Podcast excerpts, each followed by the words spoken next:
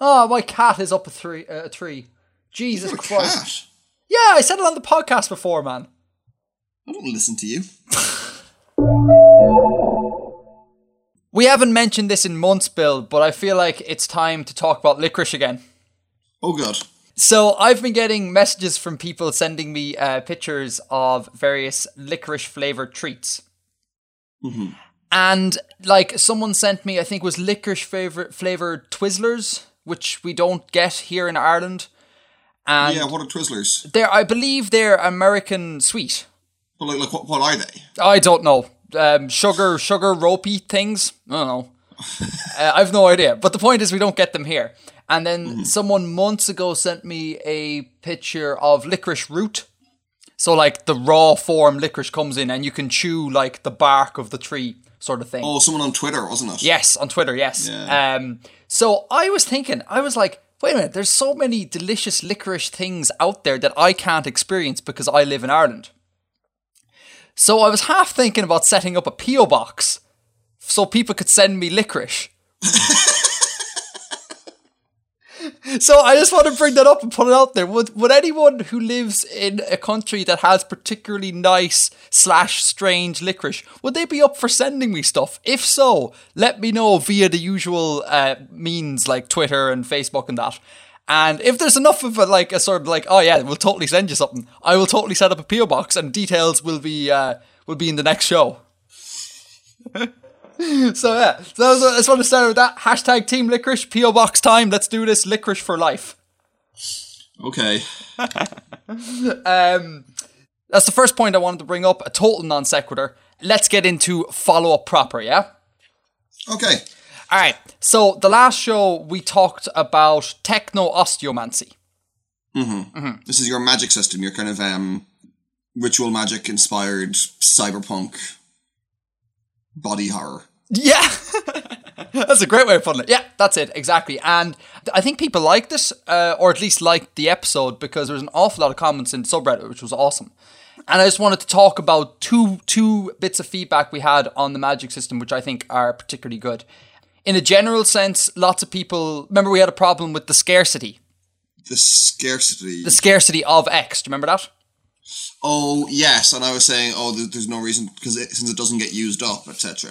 Exactly. Yeah. So a lot of Yeah. a lot of people addressed that in the subreddit, and the the common thing was it's either radioactive and or it has a half life. Right. So it's not actually being used up, but it runs out in its own in its own right. Okay. Yeah. So there can be like makes sense. yeah. So there can be an infinite supply within the gas giant, but it will just decay away after a period of time, Hmm. which is a very elegant solution to that. So that was the general thing. But Dado42 from the Reddit brought up this interesting idea of uh, grave robbers, which I thought was really cool because like the rebels will have to retrieve the X. So he had this uh, this image of people going and breaking into cemeteries like midnight, like digging up graves, like real sort of like dark fantasy. And I was like, ah, that's really good. I, I can dig that. I can really dig that. And actually, hold, oh, um, that was definitely um, uh, an accidental pun, but I'm really proud of myself now that I've noticed it. Oh, someone pointed out in the subreddit that there was like toxic amounts of bear puns last time. Was there? Yeah, because we were discussing uh, bear flags, and I kept saying stuff like "bear with me, Bill," or like "it's unbearable," like totally unintentional. But edit, uh, listening to the uh, editing when I was editing, I picked up on all this, and I was like, "Oh God, it's actually painful to listen to." like every two seconds, like "Whoa, whoa, bear with me, Bill." Hold on though. The, the the whole thing about the X is that it doesn't get used up. Mm-hmm. But it has a half life. So what kind of scale is that half life on? Because if it decays too quickly, then there's no point in in it it doesn't make sense to retrieve it from the bodies. Yeah, so you'd obviously obviously have to pitch it in that it is fast, it is slow enough so as to introduce an element of scarcity, but not so quick that it's just you don't need to retrieve it. Okay, yeah, I guess that makes sense. It's just a matter of scale. Yeah. Yeah, you just pick a random sort of well, not random, but pick a time frame that suits basically. Yeah, okay, Yep. I can I can I can buy that. Do you want to hear something kind of cool, sort of connected? I think it's connected to, to grave robbing. All right, go for it. Yeah. So in the early 1800s, and you know, around a little bit earlier and a little bit later, there was a thriving industry of getting bodies, human bodies, and giving them to medical students who were or people who were studying anatomy Right. because there wasn't like a public system of you know uh, hospitals and universities having bodies to be examined, etc. And people who wanted to study anatomy kind of had to do it on their own dime, Okay. right?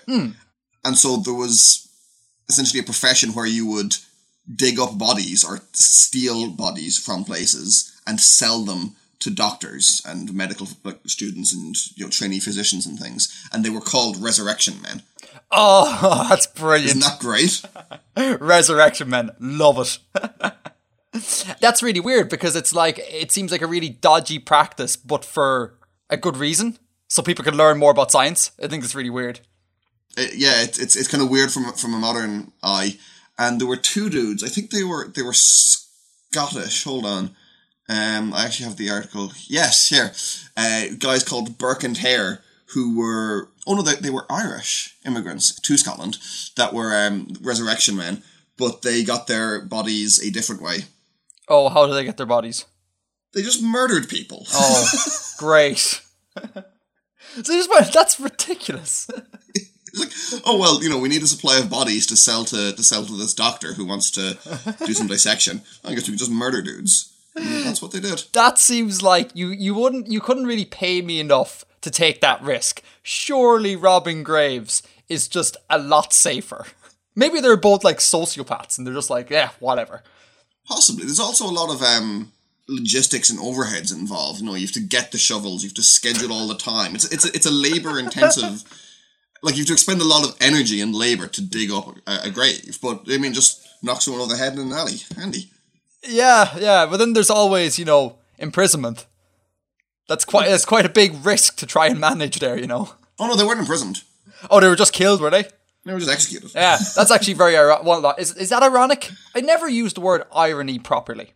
I, I, I'm not sure if it is irony. It's okay. Maybe dramatic irony or kind of yeah, kind of it's it's hilariously appropriate. Hilariously appropriate. We'll go with that one. So yeah, there you go. Uh, grave robbers, a very very weird profession. Dado42, uh, he went on uh, after talking about grave robbers to talk about essentially X being made in sort of rolling met labs. Yeah, which was another awesome, awesome addition because I had this idea that the artisans were going to be stationary.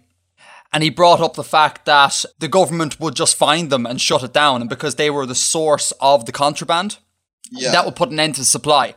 And he was saying one way to circumvent that is to just have them, like, literally have their Met labs or their X labs on on the metro while it's rolling, so it's in constant movement. And I was like, this is brilliant.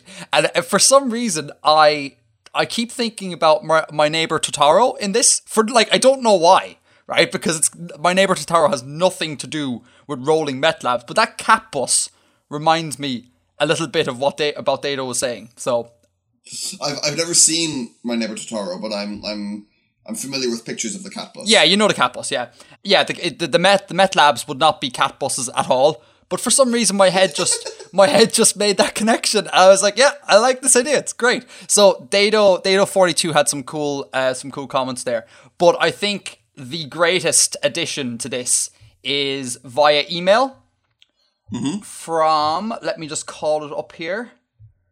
From a John Overcash, Okay. which is a brilliant, brilliant second name. That yeah, that's a pretty that's a pretty cool name.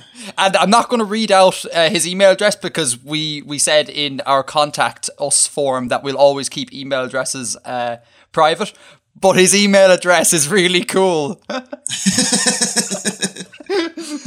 anyhow, so I would, I, if it's okay with you, Bill, I would like to. It's only about two paragraphs long. I would like to actually read this out because I really enjoy his scenario. Yeah, go for it. All right, okay. So, X, whatever it is, is chiral. It comes in two different forms. Both forms release a sort of radiation, the magic, but one form is benign to humans, and the nanobots are designed to use the radiation. The other form is benign to the nanobots, but is similar to, similar to nuclear radiation on humans.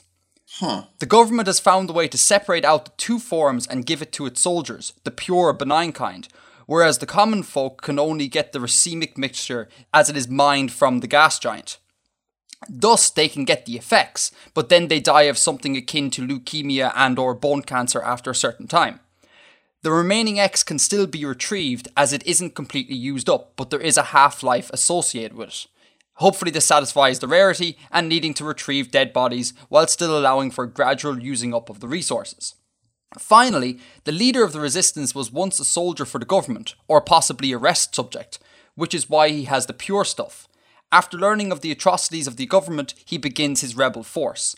The government's position, of course, is that he had an adverse effect to nanobots, went crazy, and he's now convincing people to kill themselves with his conspiracy theories when they are just trying to manage an obviously dangerous resource. Yeah?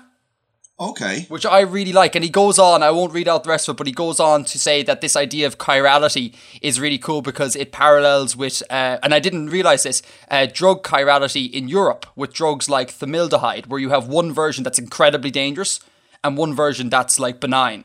Thalidomide. Yeah, the Yeah. thalidomide. I can never pronounce it. Yeah. Um. So I That's the one that caused all the birth defects. Yes, yes, exactly. Yeah. So I really like that because there's like a real world sort of thing. You can bring in a bit of commentary there. Yeah. So I thought he he had taken the idea of this half life and really ramped up ramped up the scenario. So I thought that was a really really cool email. So thank you, John Overcash. I really really enjoy that scenario. Mm-hmm. What do you think, Bill? Do you think good scenario, bad scenario? Yeah, no, I, I, that that's cool. Um, I like how it, it develops it and it adds um, depth to both the to both sides of the conflict, but without nailing down a specific interpretation. Yeah, and it also like it uh, fills in the gaps of my scenario as well very well. So I really like that. I think it was great. So uh, I want to thank everyone. I know I, I can't go through and read ev- or read out on air every single uh, comment on the subreddit, but I want to thank everyone for getting involved and improving it. It was awesome, really cool. Yeah. Okay, right. So have you got anything to follow up, Bill? Remember a few months, well, actually, quite, probably quite a while ago now. Um, you asked me a question: uh, Does the Lord of the Rings count as mythology? Yes. And I said no, but I suggested that there are other kind of things in pop culture which could be extended to share some um, similarities with mythology, Doctor Who and and um, comics and things. Yeah. I'm actually going to revise what I said about the Lord, the Lord of the Rings a little bit because I said that it wasn't. Okay. Um, it wasn't mythology because it's a single author, so there's a limited scope of interpretations of. Let let me phrase this correctly. There's a limited scope of intent, of, of authorial intent, using the premise and using the setting and the characters, yeah. and it's only it's it's making a kind of single statement. But that's actually not really true Oh, how so? because there isn't just one author because there's films Oh, yeah.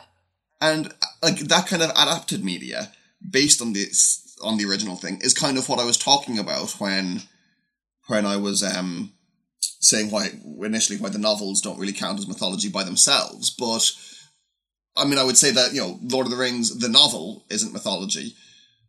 But there is a sort of mythological element to its place in culture and the way that the uh, the implications of something like the film and the, the subtext will be different to what is in the novel because they're by a different creator or a different team of creators. And you can extend that even further to fanfic. Oh, is there significant Lord of the Rings fan fiction? I've never came across it. I don't know if there's a huge community, but it does exist. And there's one very interesting example, which I've, I've only read the the first few pages of, but I've talked to a few people about, called The Last Ringbearer. That was originally written in Russian, by a guy called uh, Kirill Yeskov. Okay.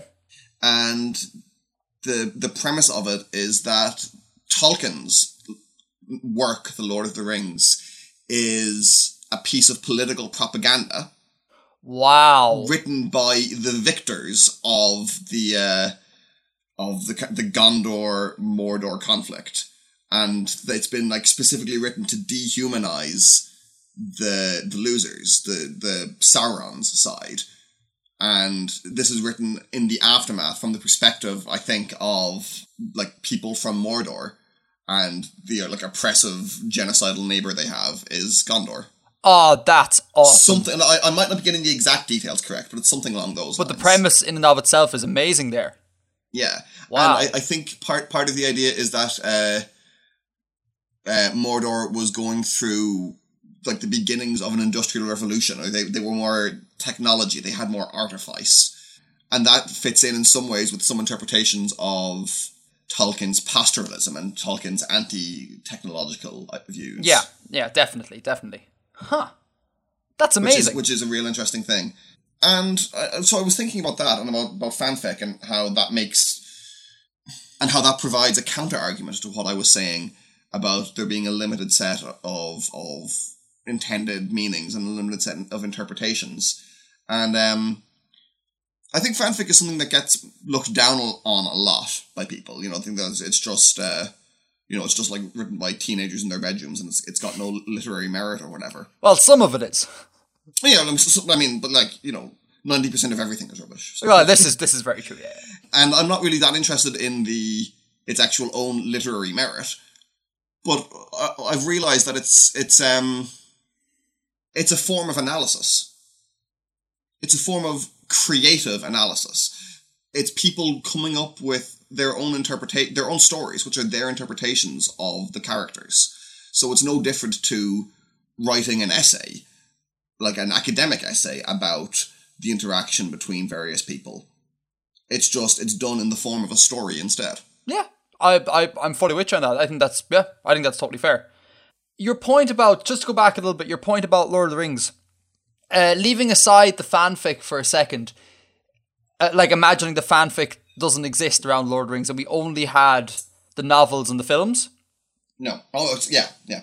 Yeah, would the films differ enough from the original work to include them in this definition of mythology? Because my gut reaction would be no. And I thought you were going to stop at the films and not go into fanfic. And I was like, yeah, but surely that doesn't count. Does do the films, in addition to the books, wo- under your definition, would they constitute as mythology? I, I think looking at it from the point of view is is this work mythology and is this work mythology isn't a, a useful way to, to think about it. I'm saying that the Lord of the Rings as an overall thing encompasses different works. And and as such, that brings it closer to mythology in the way that I, I didn't really address in my, my previous answer.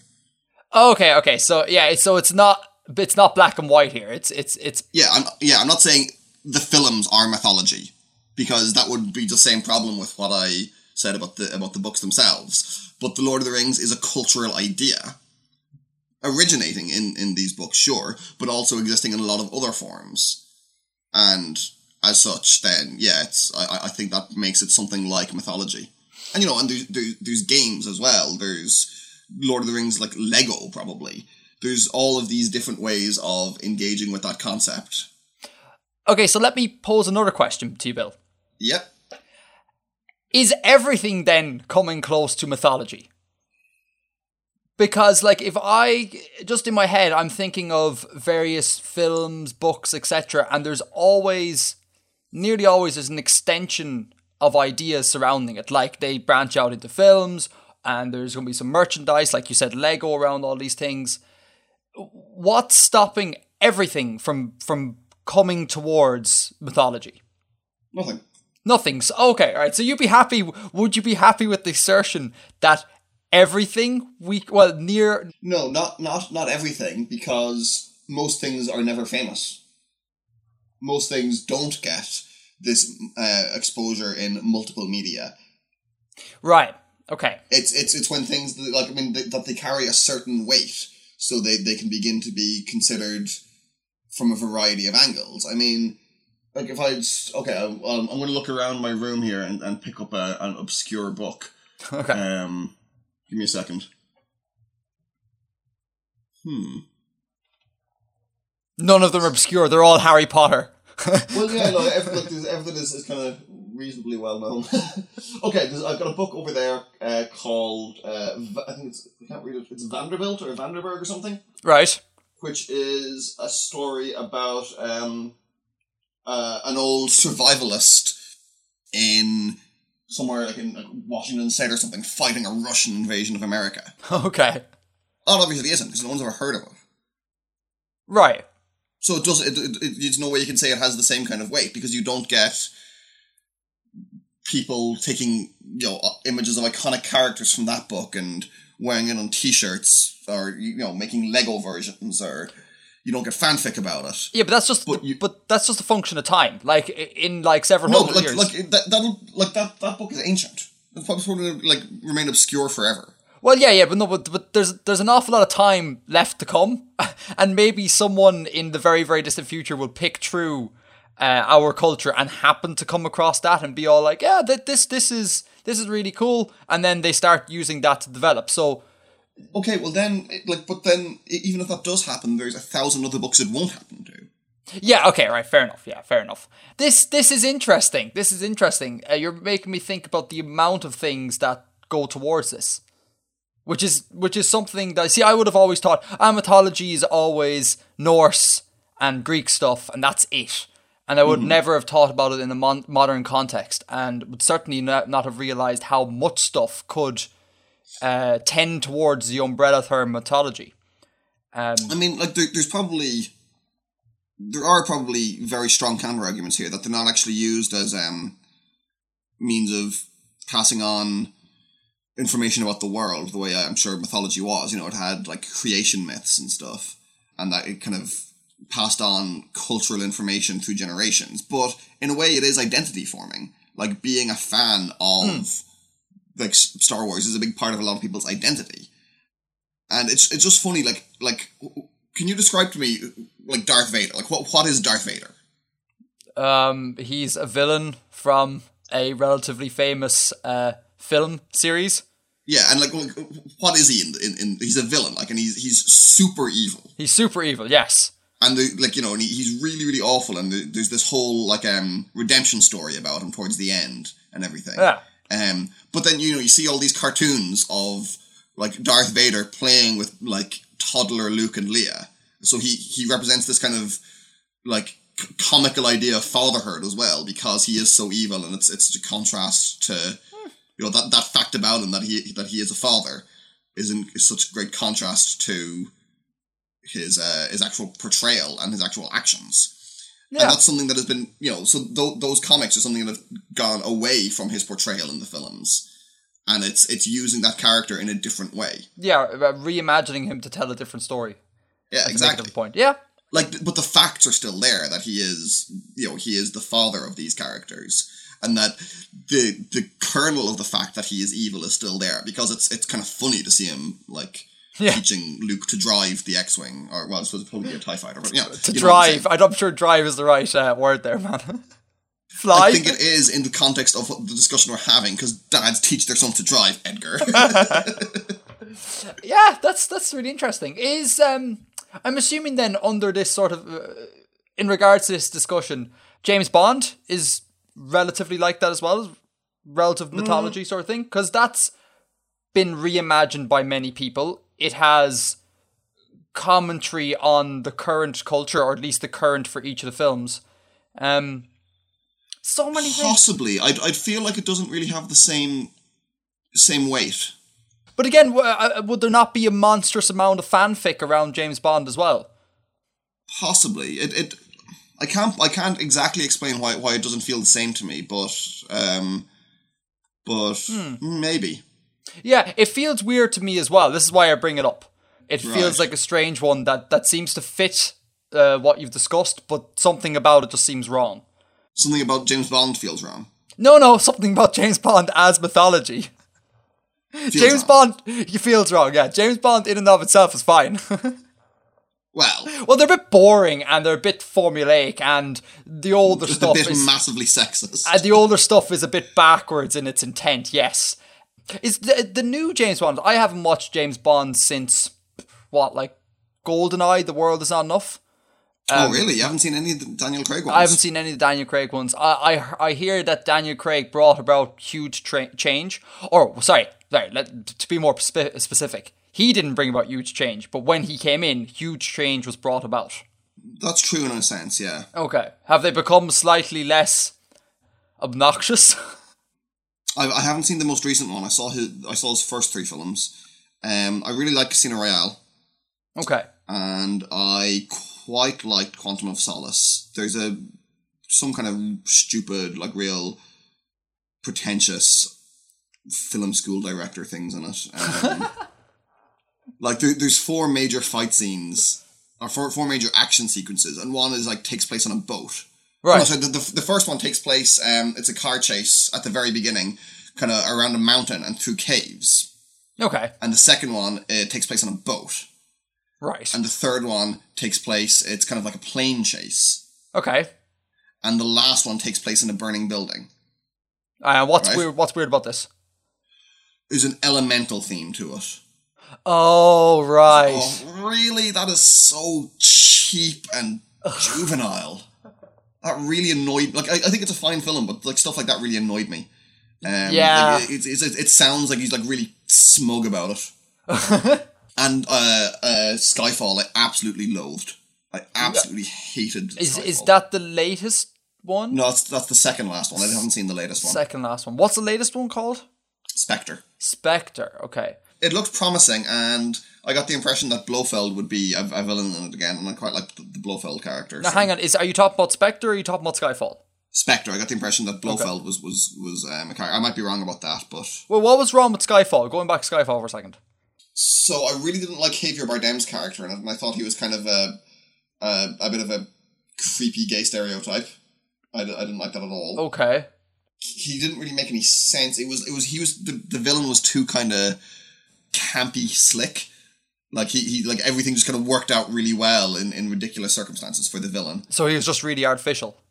Yeah, I found I found him quite artificial. I didn't like the Q character. They gave Bond the kind of a plucky hacker sidekick, um, which was terrible.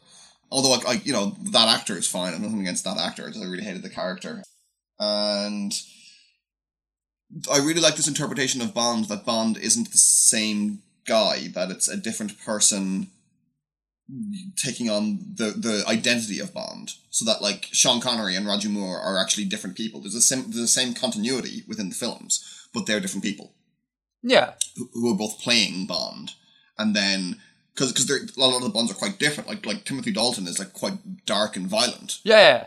and an underrated Bond, I think. Um, I think a lot of people think that as well. Yeah. Oh, so if if enough people think you under think you are underrated, does it stop being true? I think we haven't gotten to a critical mass though. Okay. Yeah. Okay. I think we're we're below the point at which it is uh, common knowledge that Timothy Dalton is a brilliant Bond.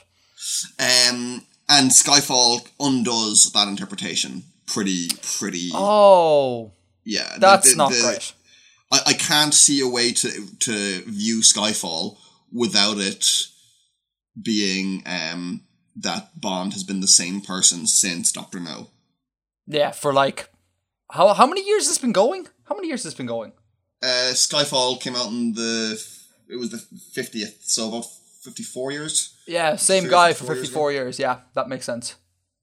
Cool. Well, he started when he was like seventeen, and now he's now he's seventy one. he's 71 and he looks like Daniel Craig. Yeah, super good stuff. just about possible.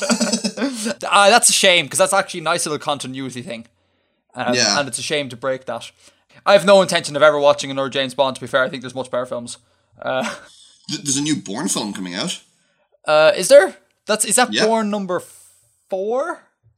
Well, I think it's the actual fifth one, but one of them didn't have Matt Damon. Oh, I didn't know that. Yeah, it was uh, Oh. the Bourne Legacy, I think, with Jeremy Renner. All right. Huh. There you go. I I thought uh, Matt Damon was in all of them. Is Matt Damon this one?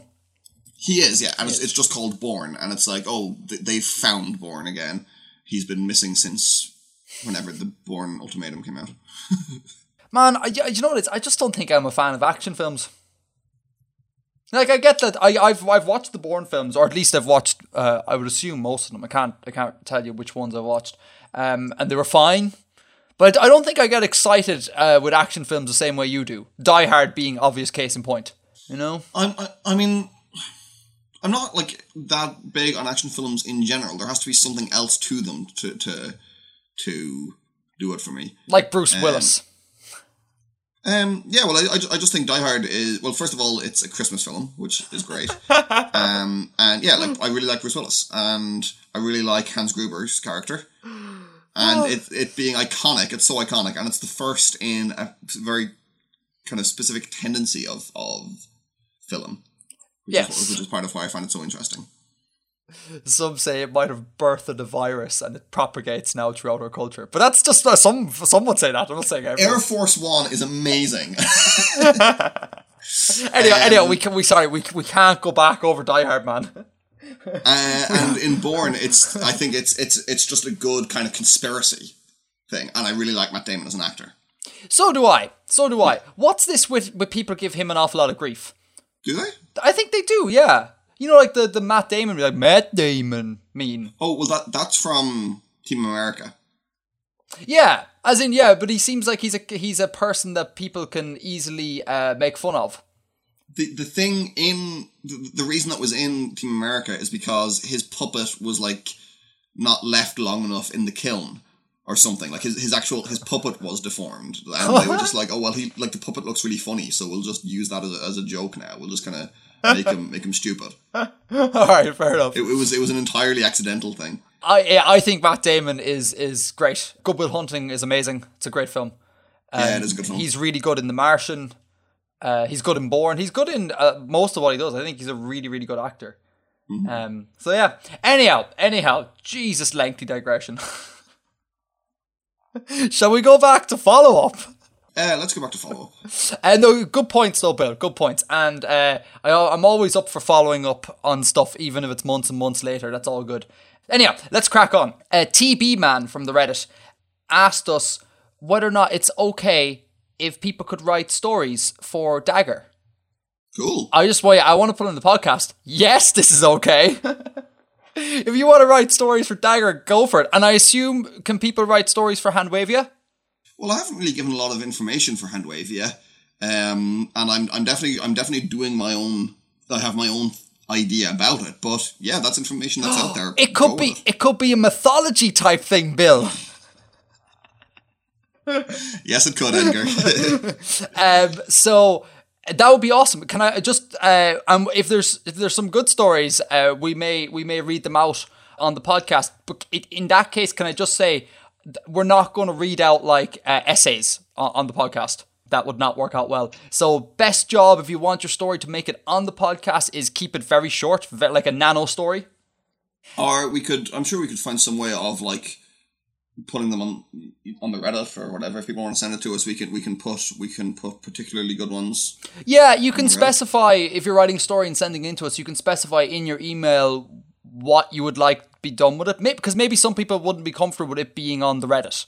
So just let us know what you think. If it's small and and it's we think it's particularly good, it'll it has a pop at the the thing. But we will read all of them anyways, even if they are three four pages long. Uh, I will totally sit down and read it. Um. So yeah, send in stories. That would be deadly. And this connects us up nicely to an email, Bill from an oh my god pronunciation uh Gwinigarasron the elf I believe that that that's the name of this person Garrison, yeah. yeah well you say that as if it's common knowledge man that's that's that's a really hard that's a really hard name to pronounce they sent in an email again let me just call it up yeah asking whether or not handwavia and dager are in the same storyline in the same universe Huh. Tell tell us, Bill. Is Handwavia in the same universe as Dager? What do you think? Yay or nay? Um, I mean, I would have assumed nay, but it's a big universe. Uh, okay, so then if the follow-on point that this person writes is, do they have contact with one another? And if so, how? And would the two systems be friendly or enemies? I think this says a lot about our Okay. friendship, so this is going to be a good, good question. Hmm, let me think about that now for a second. That's that's a that's a a deep and nuanced. My well, while you're thinking, my opinion is that it would be weird to have them come into contact based on how different, diff- how we're differently approaching our settings. Yeah, Like- different genres. They're totally different genres. so it'd be really strange for someone in Dager to hop into their Stargate and then be spit out on a sort of like epic, sprawling, like planetary fantasy setting. I'm not sure how you would play that. I'm not sure if you can. but if Although you know what, one of the whole things of like sword and planet fiction is people like arriving in in these things that are so different. So that would be kind of fitting. oh, that's true. That's true. You could do that. Yeah. Yeah. How would people get there, Bill? Um, Are you a proponent of uh, the FTL drive, the transporter, the long distance transporter, or the Stargate?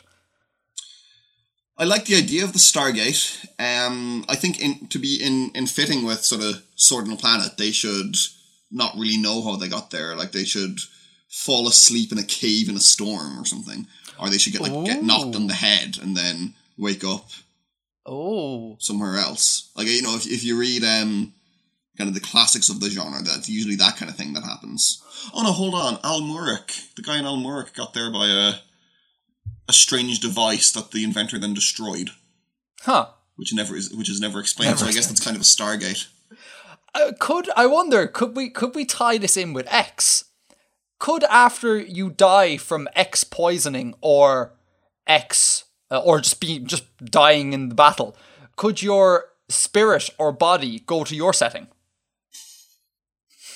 So that's like a Bangsian fantasy, like we were talking about before. Oh, you're gonna have to remind me again of what Bangsian is. Uh, Bangsian fantasy, I, I think that's the, the phrase, is a fantasy that's set in an afterlife. Yeah, oh my god! We could have a Bangsian planetary swords and planetary setting. That is awesome. So I'm yeah, so happy. um, there's all, all these like confused cyberpunk super soldiers like waking up. yeah, yeah, wi- yeah. With, with like with like shell shock and post traumatic stress disorder. oh man, Oh, f- oh, oh god. they're gonna have Oh. to bleep that out. What happened, Bill? Um, so I made a cup of tea like an hour ago before we started recording, and you know how I like to leave the tea bag in. Yeah, you're crazy, but yeah. And I just went to take a drink of it, and the tea bags burst, and I got a mouthful of tea grounds. Oh, that's not nice. That was not good at all. That was oh. no bueno. No, no bueno. so, for the sake of people writing stories, if they do, do you want to do you want to set it like that? And then Feel free, yeah, and, feel free. and then me and you can create whatever we want on the site because again we're going for the grand mythology here so this is this is fun. this is great crack i when i was doing out the show notes during the week i was kind of like this might actually be the most enjoyable episode. Yeah. As, definitely to record. I don't know what it, what it's like to listen to. Maybe it'll be boring as hell to listen to. I have no and, idea. and as, as I said, I've got my own ideas about about how um how I'm going to run with with uh the the system I created in, in Handwavia, but um there's there's there's a way in which that's quite appropriate. That sounds very cryptic There's just like I mean, it was going to be kind of kind of dark, and there was going to be ele- elements of sort of science fantasy to it, obviously, and and like the, the idea that. that that- That's kind of a depressing idea in a lot of ways, and that's what fits in with some of the visions I had for for Handwavia. ah so it could work Good, good, good work, Edgar. ah well i'm just i'm just a creative genius to be fair Um, to just a question: Would they be friendly or enemies? Yes. that's quite interesting because Handwavia isn't unified the way Dager seems to be. It seems to have a sort of a, a if maybe not politically unified, but like a, a culture, an overarching culture, and Handwavia doesn't. Um, so you couldn't maybe make a straight statement on that, but I I would imagine Dager to view Handwavia as either a curiosity or a potential threat. Well, well, hang on now. If we're doing the Bangsian thing, right, uh, and your setting is functioning like an afterlife, is there any Yeah. way in, wo- in which one can be like hostile towards the afterlife? No, that the afterlife might be hostile towards them. Oh, oh, that's Yeah. that's interesting. Oh, Yeah. before you described the term reverse Bangsian fantasy. Yeah, Now, hold, I, do, I actually have Wikipedia open here now. Yeah, uh, explain to me this because in my head I can't remember what you said it was, but in my head does that mean that the afterlife goes back to the real life? so here it is. It's uh, the Novarian series by L. Sprague de Camp, and That's a brilliant name. it is great. He's, he's written loads of stuff, and the premise is that the afterlife of this world is our world. The So when, afterlife. when of- people die in the Novarian series, they go to Earth. Okay, okay. So in order for your setting to be reverse Bangsian, someone in your setting would have to die and go to Dager. Yes. Um, Are we not doing it? The, yeah, yeah, exactly. yeah, we no, we are doing it the other way, but I was wondering what the connection is going back the other way. Do you know what I mean? We're doing. yeah, yeah. So it's it's just flip it around. Are you? Are you? Are you? We we've obviously established that when uh, the ex soldiers die, they go to uh, Handwavia. Uh, Right. wh- wh- what's happening with your dudes? Are are we having them come back to Dager, or is it just is this a one way traffic sort of thing? um, I don't know. This is great, crack man. I don't know. Again, I, I feel like I feel like one way works neater, but I also feel like we're totally abusing your setting. we're just like, no, we just need you to just be there and we'll interact and you just you just do your thing, right? Don't don't be getting any creative ideas, hand wave yeah. Nothing's happening with you. But maybe it's not everyone though. Maybe it's it's like you know if it's just the ex soldiers. Yeah. Hmm.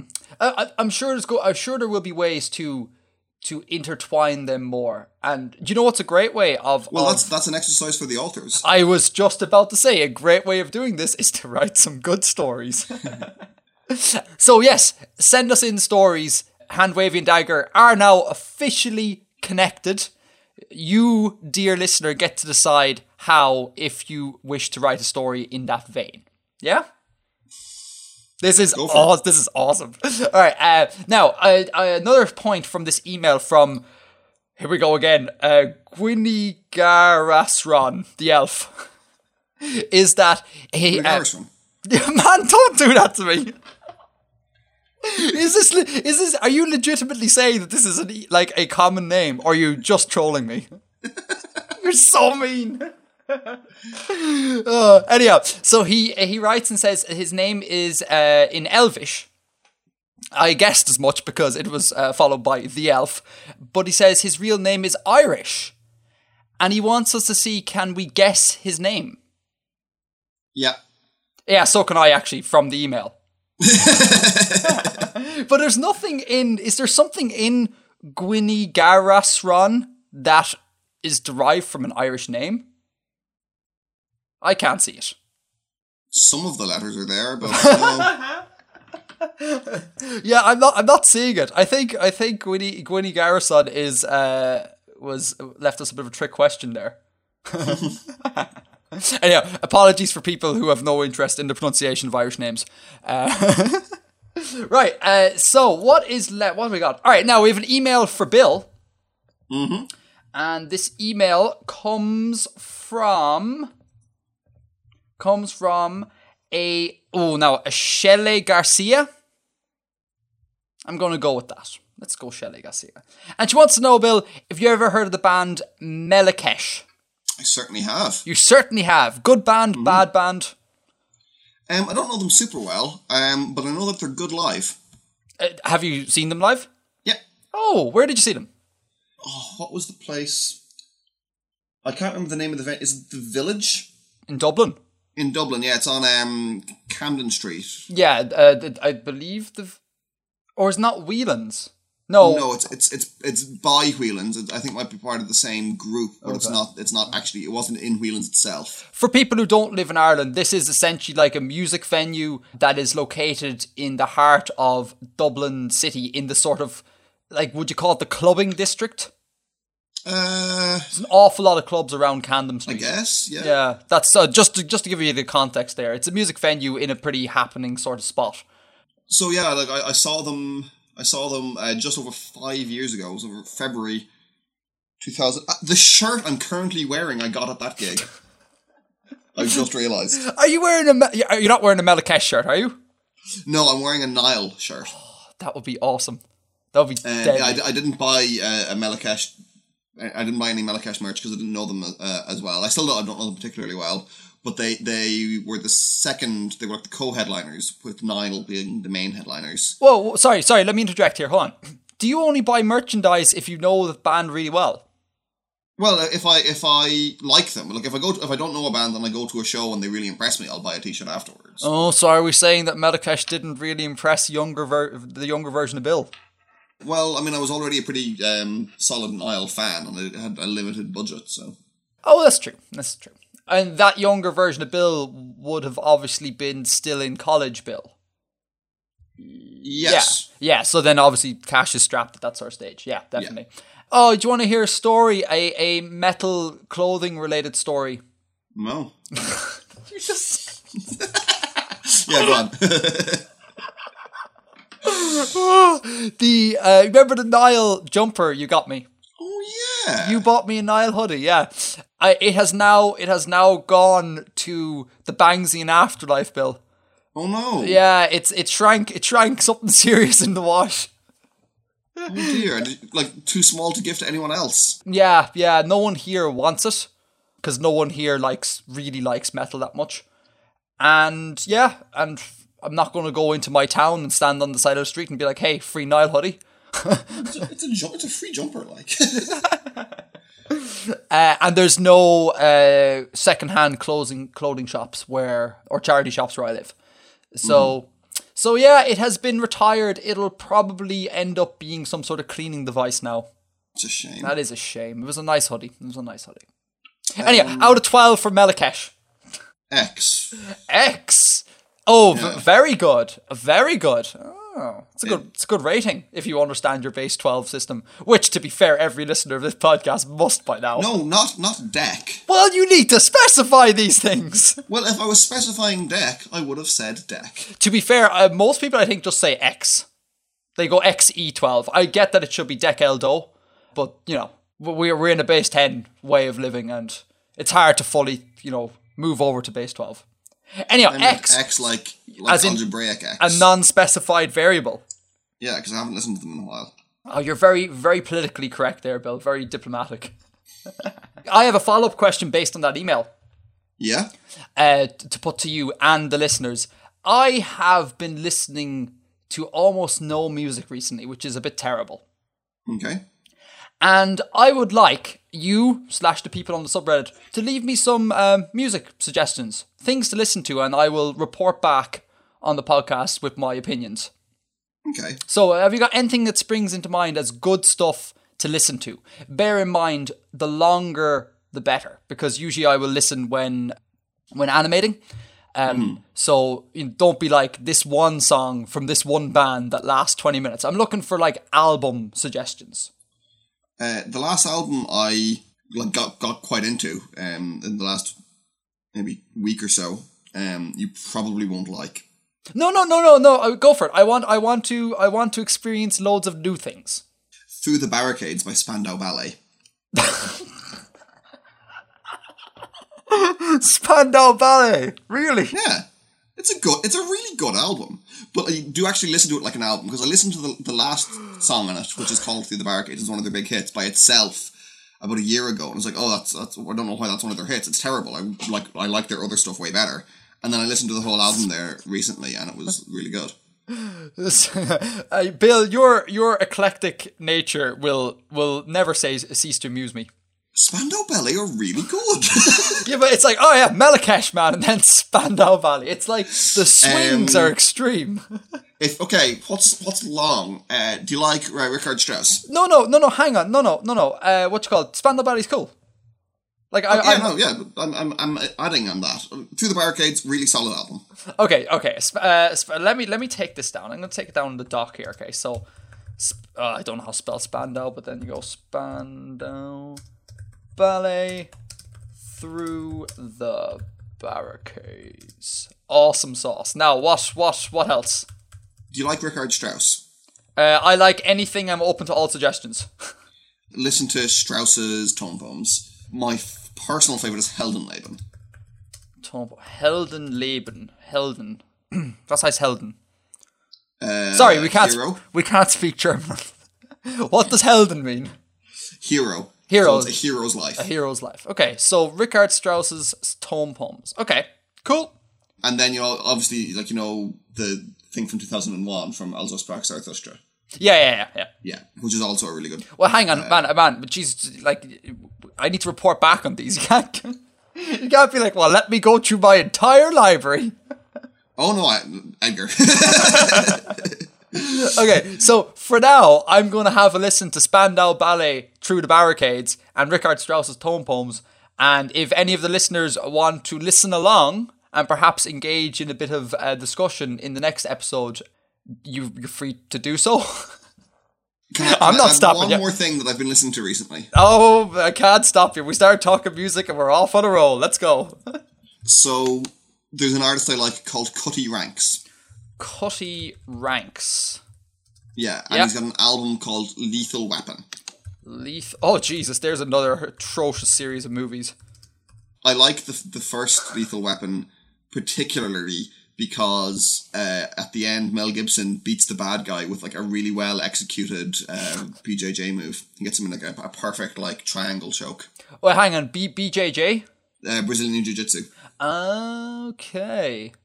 I'm more likely to watch a Lethal Weapon than I am to watch Die Hard.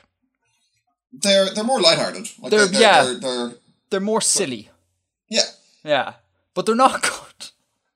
I, I need to apologize to listeners because I feel like I feel like everything I say on this podcast is negative. Like it's like oh I watched I listened no, I watched uh, Enterprise it's terrible I watched Voyager it's terrible everything seems to be terrible Voyager is pretty terrible. Uh, yeah no but Enterprise is an awful lot lot more terrible to be fair Terribler. terribler. right, so listeners, uh, to summarize these again Spandau Ballet, Through the Barricades, Richard Strauss's Tone Poems, and Cutty Ranks' Lethal Weapon. Have a listen along if you want. I will leave some follow up, all of which will probably be negative in the next show.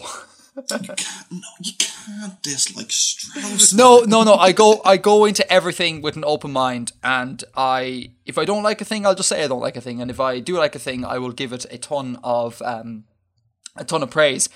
Uh, you, we will see this in the green room later on if we ever get there. Yeah, I've actually I've actually been finding it hard to find new music recently. yeah, I think I'm suffering from a similar thing. I just got like a, you know get into a get into a rush and kind of don't know where to look to find new things. I did a, I did a solicit suggestions for summer jams playlist on Facebook the other day, so I've got a couple of new things to work through there. My problem is that uh, I'm so out of the loop when it comes to popular music, Yeah, and in popular music, I'm including everything that is not classical music. yeah. Um, I, I put on was it Scuzz or something the last day? I think it was Scuzz, and I was like, I know no one. I know none of these people. Like none of these bands. Actually, no, that's a lie. Bullet for My Valentine came on. I was like, I remember them. They back when I was like heavy into rock music. They were like the new band, and now they seem to be like these like they've been around since forever. So I'm just completely out of the loop, and this is part of the reason why I was going to ask you. And it's really good that Shelley Garcia sent in that email because it just got that conversation going. You know. Well, I'm sorry that I haven't given you anything more contemporary in my suggestions. No, that's that that's absolutely fine. I don't mind. Um, it doesn't have to be contemporary, just pop. Um, or not. It just could be. It could be anything. But I just need a starting point. Anyhow, have we got anything left with follow up? um, I I'm out. I'm out. Are you out? I, I can't think of anything. I think we're I think we're um, yeah, I think we're done. I think we've reached. Wow, we're not done. We've reached the end of the follow up. We've reached in the follow up. One hour later. So, Bill, I hear you've been doing some political world building. I have been doing some political world building, correct? Um, but before we get into that, uh, let's. I want to talk about some general politics, real life politics, uh, if that's okay. Because this never incites a flame war or anything, you know. uh, uh, what's do we have a government? I, I don't know. Actually, hmm, we we have a parliament. We we certainly have like TDs. All right, we we have ministers.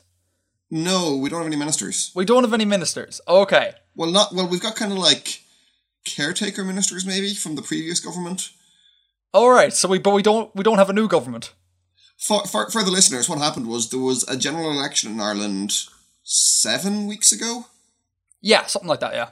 So, yeah, like like a while ago. It was like February the twentieth or something. So it was a good while ago. And it was a very inconclusive election. No one really, no party had a majority, and there's no clear political party alliances happening. So right now, we don't really have a government, which is just hilarious. Which I mean is is um I mean we're doing okay. Like nothing's caught fire or anything yet. We're like the, the government like the, the country hasn't collapsed Yeah. in the absence of a government. There aren't riots in the street. There aren't riots in the street, no. The TDs are still getting paid. TDs, now hold on, let's explain TDs. Let's break this down. Sorry, yes. So, um, our parliament is called the uh, Oireachtas, and there's two houses. There's the Dáil, which is like the the lower house, and the Seanad, which is the Senate. Yes. And members of the Senate are called senators, Hey. surprisingly, and members of the Dáil, the lower house, are called TD, which is Teachta Dála. It's it pretty much it means MP. yeah. like like in like in uh, any other parliamentary system. They're the members of parliament, the Teachta Dála. Uh, and th- what happened was we had a general election to elect the Dáil, and because they're the kind of the more important of the two houses, and it was incredibly inconclusive. So we don't really have a Taoiseach or anything at the moment, we, which is the name of the prime minister. We just have the the previous Taoiseach, um, sort of holding the position in a caretaker status, but is not really as an actual t- Taoiseach. But yeah, the TDs are all still getting paid Yeah, that's a bit of a problem. for a job that isn't being done. Now, someone did point out to me on Facebook that they're paid well to prevent corruption. So if they weren't getting paid at the moment, then they'd be open to corruption, which is a, a good point. But it still feels kind of a little bit unfair somehow. yeah, this whole election was a disaster. You, you say that there's no clear party alliance. I disagree. Really? Yeah, so for the listeners again, what happened without talking specific parties, what happens is the two big main parties are kind of uh, they best be described as being center right, Yeah. and they are even though they ostensibly declare themselves to be very different from one another, they're essentially the same party. There's very There's little, historical differences, but in terms of policy at the moment, they're they're very very similar. exactly, exactly. So their differences lie in the past, in uh, what we call it civil war politics. I believe that's where the differences come from. Yeah. That's where they come from. Yeah, Yeah. yeah. Um, but yeah, like you say, policy wise, it's pretty much the same. They're not that different. So if there wasn't this historic burden on them, the easy thing to do would be the two main parties because they, if they, they combined into a coalition, they would have incredible power. They would form like a supermajority nearly, but they just are refusing to do so because mm-hmm. of these historical natures. Even though, like, I'm, I don't particularly agree with their policies, but from a looking at data uh, that was gathered from the election, looking how the votes were distributed, the clear and obvious solution is for those two big main parties to just form a coalition. And I I think in any other country they just form the coalition, but here it's like this this kind of a weird thing because we're like a young nation and a lot of these things are still very fresh in people's minds, and it's a very interesting, strange situation. And I, I have this is why I brought it up with you because I have no clue as to what's going on. I'm like I don't really follow the news, so I'm kind of like, uh, do we have a government? I don't know. And- is it is it being is it close to being resolved? Do you know? I've no idea. I mean, I, I reckon they're probably just going to call another election. That's going to be a right disaster altogether. Yeah. That's that's gonna that's that's gonna be terrible. But hey, there you go. Anyway, so that's I just wanted to. I realize listeners who don't live in Ireland are probably like, who cares? But uh, I I had no idea, and I just wanted to bring it up with Bill and use it as a little segue into Bill's own political world building. so, what do you got for us? Okay, I'm going to describe this. I'm going to describe it from the bottom up, and I'm not going to. I'm going to avoid using uh, real world terms as much as possible, and I want to hear your reaction to it at the end. Okay, go for it. Think how you would describe it. So I, I'm going to actually describe its workings, and I'm going to, I'm going to ask you kind of to describe its name or what you, what you think would be a name for something like this. Okay, but bear in mind, political stuff is not my forte, but I'll give it my best shot. That, that's fine. That's fine. Okay, all right, go for it. Um, so I've got pages and pages of notes here. So I'm gonna start off by saying that this region has a strong cultural emphasis on the rights of the individual and the right of the individual to have a say in their governance. Right. Okay. Okay. Yeah. And how it works is you will, uh, a citizen, uh, let's just use that word. I mean, that's a, a word with kind of a lot of connotations or whatever. Let's just say citizen. It lives in either a city or in an outlying area near to a city, and they will have a say in their local government. So I've come up with a city. Let's call it Mahersh Okay. which is a city with uh, five districts within the city itself, and then 11 regions around it. So, like, let's maybe say counties or parishes Yeah. around the city, which it administers. And the people from the different districts of the city or the, the regions around the parishes decide um, among themselves who their representative is, and then their representatives are take part in the city government. Yes. Okay. Yeah. Now, the next level above that is the city government chooses a representative to send to the overall governing body of the country, which is called the Sovereign Court. Right. And the Sovereign Court has 14 members from the, the various cities and the places administered by the cities. And the Sovereign Court chooses one member to function as the chief sovereign, which is effectively a kind of a monarch. It's a lifetime position. Okay. And that is that is the size of it really. I mean, that's that's the the bare bones version, and you can ask me further questions about this or how anything specific works. You wanted me to try and describe this in real terms now. Okay, well, you can ask more questions first if you want. Okay. Do I? Um, I suppose I suppose an important thing to, to point out is that the regions outside the cities themselves can choose who to be governed by. So if if a region on the outskirts of Mahersh's territory decides that Mahersh is collecting too much taxes, um, or that they're not being fairly represented, then they can vote to join a different city, and that is a normal part of the political landscape. So they don't have fixed borders in the same way that we are used to thinking of.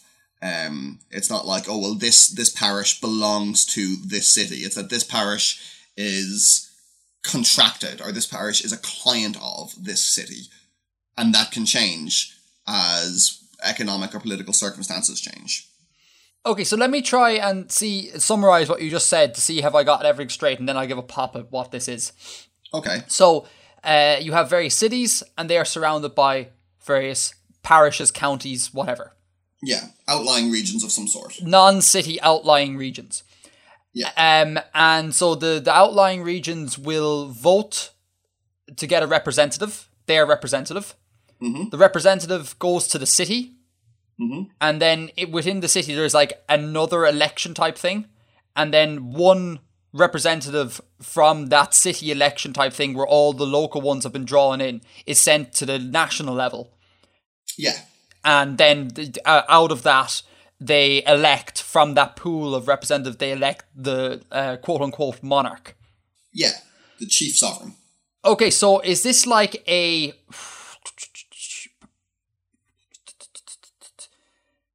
this is weird a representative monarchy is this what this is a representative monarchy Um. Yeah. There, there's there's um some of those words fit. a monarchy that is not hereditary and not done by divine right but a, mo- a, a democratically elected monarchy system yes. Um. I'll point out that historically monarchies weren't always considered to be by divine right. Oh, I didn't know that. Oh.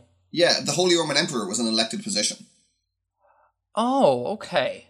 Now there were there were often limitations on it, like you could only be like elected from the nobility, or for a long time in the Holy Roman Empire they only elected Habsburgs. Um, Well, what's a Habsburgs? uh, it was like a, a dynasty. It was like a big a big Oh, okay. uh, imperial and royal family. I think they're all gone now. Actually, I don't know if there's any left. Okay. So and and sometimes that was legally encoded that you could only vote for someone from a dynasty to be the thing, but elective monarchies is a thing.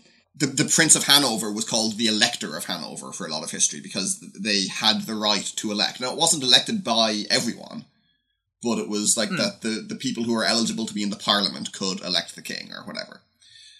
Okay, so so so, monarchy isn't as uniformly kind of autocratic and inherited as, as we often think it is. okay, so all right, so so that idea is not the uh, uh, democratically elected monarch is not the kind of key point to this. I'm assuming that. I, I, would, I wouldn't say that those places were democratic necessarily. But in your in oh in your setting, they're not democratic necessarily. No, in, in my set, sorry, in my setting, I, it's yeah, something like democracy. Okay, so what's so? Will you explain to me in real terms what's going on? Well, I mean, there, there isn't. I don't have uh, any any word for this because it isn't a thing that exists anywhere. I, you know, I've built in something kind of new. Um, Okay, all right, okay. I thought you were trying to get me to find what it is in real terms, and I was struggling because I was like, no, I mean, I was, I was trying to think what, what you would come up with because there are certain keywords that I started out with and kind of ideas I had. Um, why is there? Can I can I probe your system? yeah, Why is there so much emphasis placed on the outlying regions? It seems like they have the potential to affect an awful lot of power. And if they're outlying regions, by definition, they are not cities, so therefore less people will live there. yeah. So you're it seems like you're giving an awful lot of power to regions that don't have an awful lot of people in them. Well, the idea behind that is because there's a strong cultural emphasis on The individual. on the individual right, and they like a, a single outlying region can't force a city to behave a certain way, but they the, the power they wield is the power of their own allegiance and their taxes and their their people to to join the military or whatever. So it's it's it's that's how they balance the against the cities and the higher levels being too draconian Okay. or taking too much taxes that they can say well we don't we no longer consent to this and we will join a city that gives us a better deal Um, is there a like is okay? So let's say we have two cities, and I uh, I uh, live in a um, non-city outlying region that's located equidistant between both of them. yeah I can just choose which city to go to. Yeah, which city to align myself with via voting processes. yeah the, the Yeah. that that county can decide Yeah, it wants to be part of road instead of mahersh right. So that makes that makes sense when you are neighboring them. But like, so can uh, can my region vote to become part of a city that they really like the tax policy of, except that they're located like four hundred kilometers away? I mean, you could try, but no one is realistically going to vote for that because they're not going to be able to provide for you Right. Okay. In realistic terms. Okay. So it's kind of almost like a free market sort of thing. It'll the system balance itself. Yeah, and I, I have thought about like I have tried to make this somewhat balanced. Is that that one level of the system can't wield all the power? So uh, essentially, how it works is there's an obligation and a, a receipt at each level. Okay. So an individual person, a citizen, will have to pay taxes to their region and thence to the city that it's a part of, but they get representation in in the world, in this in the political system in return. yes. Yeah. A region will have to like again pay taxes up to the city and to the sovereign court, but then they receive representation in the court. They receive uh, military protection Right. Yeah. and the the regions have like they self organize to protect the citizens and to see what what is the fairest and what is the, the best deal. And they they have the, the so then the cities they as I said they don't have this idea of fixed borders. They um, view it in terms of projecting influence and projecting force over the areas that are cliented to them Right. Yeah. they raise taxes and they raise a military force, which is um, the taxes are paid on to the court, to the national level, and the military force is nominally under the control of, of the court. Then the court itself is made up of people from the different region or the different cities. Yeah. So they're they've all got their own competing things, and uh, they like it would be difficult to form a cabal to take over because they can be unelected. Yeah. Okay. Now, now, uh, let me interject there. While we're on the uh, the sovereign, the sovereign court is what you called it. Yeah. Yeah, Yeah. While we're on the sovereign court, you said that amongst themselves they elect a the monarch, yes, and it's a lifetime position. Yes. Well, it, it, it can it can be unelected. All right, I was about to say because it looks like you're going for a very fair system here, and then I was kind of like, what happens if you elect someone who's crap, and then you're stuck with them for fifty years? Yeah. But also, so all right, so they can be unelected. That's great. But what hap- But uh, the the process, I don't understand how a load of representatives from a load of different cities can amongst themselves elect one person to rule over them because by definition they would have to come from one of the cities as well. So in that sense, are are they not prioritizing a certain place? They're not necessarily prioritizing a certain place, they're prioritizing a certain individual. Yeah, but that individual will, will he not have he or she not have allegiances to the region and the city he came from? Yes, but in order to, to keep that position, because they can be unelected, in order to keep Ah. that position, he'll have to be balanced and, Yeah. and be fair. And if, if he's like, okay, I as the chief, or if, if that person is, uh, they, if they say I as the chief sovereign will raise taxes everywhere except my home city, then there'd be uproar. And also the, the court wouldn't pass that. The court wouldn't wouldn't allow that to take place. They would say no, we're not gonna we're not gonna vote that rule. So how much power does the head have? The the, the, the monarch? So there are 14 members of the court. There are. They each have one vote, apart from the chief sovereign, who has one and a half votes. Okay. So they have a, a tiebreaker vote, essentially. Yeah, yeah, yeah. They, they, they're in no way like a, an autocrat. It's more like a chief military leader and a chief diplomat, Okay. So do do they which is what kings historically uh, were in the early, kind of earlier Middle Age. They like they didn't move towards sort of autocracy until relatively recent history. In at least in in well, maybe that's a bit of a blanket statement to say. You, Some kings You know. Edgar loves his blanket statements. Yeah. For like uh, uh, originally, kings in a lot of places were primarily um in, in Western Europe and were primar- primarily the chief military leader. Right. Okay. So they don't really affect the like running of laws like this. So are, is their position like to sign in bills to organize the military and be a diplomat, sort of thing? Largely, yeah, and the, to to have the the the casting vote in in close situations. Uh, and is is why did you go for fourteen?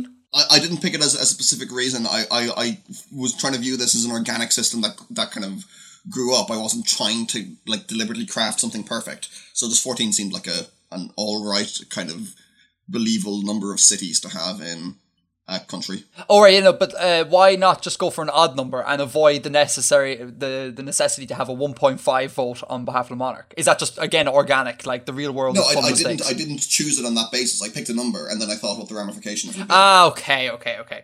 See, you and I are very different, man. Like uh, the first thing I would be thinking is like I would think of like num- numerology and being like, what is the significance of this number? and like, what can Yeah. it mean? What what what do we associate with the number fourteen? yeah. Whereas but you- like, I mean, like that's not how like Italy came to be. So. yeah, exactly. Yeah, I, I've I've a habit like we've seen this uh, before with um with the galaxy. I have a habit of thinking in numbers. Remember my whole trefoil knot three thing. Oh yeah. I have a real habit of like uh, imbuing too much symbolism, perhaps, in numbers. Which can really hinder my world building, like so. Like, there's things like I don't know if I build planets or something. Like I'm like I've been known to try and like hide mathematical clues in the numbers. Yeah. So like like have like the Hardy Ramanujan number stuck in there somewhere. Nature doesn't orientate itself like that, but I kind of like the symbolism.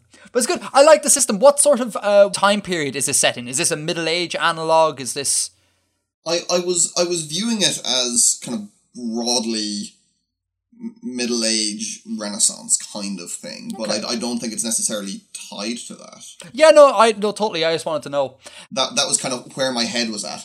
Um, the, the, the thing I, I kind of thought of to, to lead me to it. Now it it it doesn't satisfy all of this, but what I was thinking of was representative feudalism, because I mean feudalism was was all about like control of the land and stuff. I, I guess. Oh, what am I doing with my representative monarchy? Yeah, obviously it's feudal. It's like you have feudal. You have like the lords over the regional areas, and then you have like those lords are subservient to the next. Yeah, yeah. Sorry, Yeah. I don't know why I didn't think of that. That's that's stupid. I, and I'm the sorry, listeners. obligations go in, in both directions. Is that like the, the ones above have, have an opportu- have the obligation to protect and represent, and the ones below have the obligation to like pay the taxes and provide military and stuff. Yeah. Um. And yeah, so it was the idea of like kind of what something vaguely with some things in, in common with feudalism would look like if there was an emphasis on a cultural emphasis on democracy our cultural emphasis on the rights of the individual to choose their governance. Yeah, that's that's cool. I, I really like that. Uh, can I ask? Sorry, and stop me uh, if you're like sick of the probing, but I, I'm really interested No, in this. no, please ask away. Have you come up with a, a system of voting? Like down to the base level. Uh, well, yeah, as far down as you've gone, have you have you just said they vote, or have you said how they would vote? Um, I've I've worked out a little bit of one of the cities. Um, but my idea is that they would be different from from area to area Yeah, because I think that's quite interesting and it's historically not that crazy. I mean, like if you look at um Europe, like places could be like right beside each other and have, have very different legal systems and yeah, like. England and Scotland have have quite different legal systems. yeah, definitely. And even if there was no historical precedent, it's not like completely strange, and Yeah. it, it's really interesting, anyways. Yeah. So Yeah. tell us about this one thing that you have. Okay, so it was the city I started out describing, Mahersh. Yep. Um, sorry, where till I find my? We're gonna rustle through the papers like a. Oh, let me do. I want to. I want to join in union with you here. Hold on. In, well, I'm, I'm finished now. Just rustle some papers. Um, so yeah, this is a city of five districts. okay. So that in, in within the city itself, say within like the the city walls or the urban area, whatever, there's five districts, and it, it currently has eleven client regions, so eleven outlying parishes or counties or whatever. Uh, the city government is made up of two circles: the Great Circle, Ooh. which consists of sixteen members, one from each of its five districts and its eleven client regions. Right. Yes. and then the high circle, which is like a, uh, the city mayor. Okay. Then its representation, or it's it's representative on the sovereign court, Yep.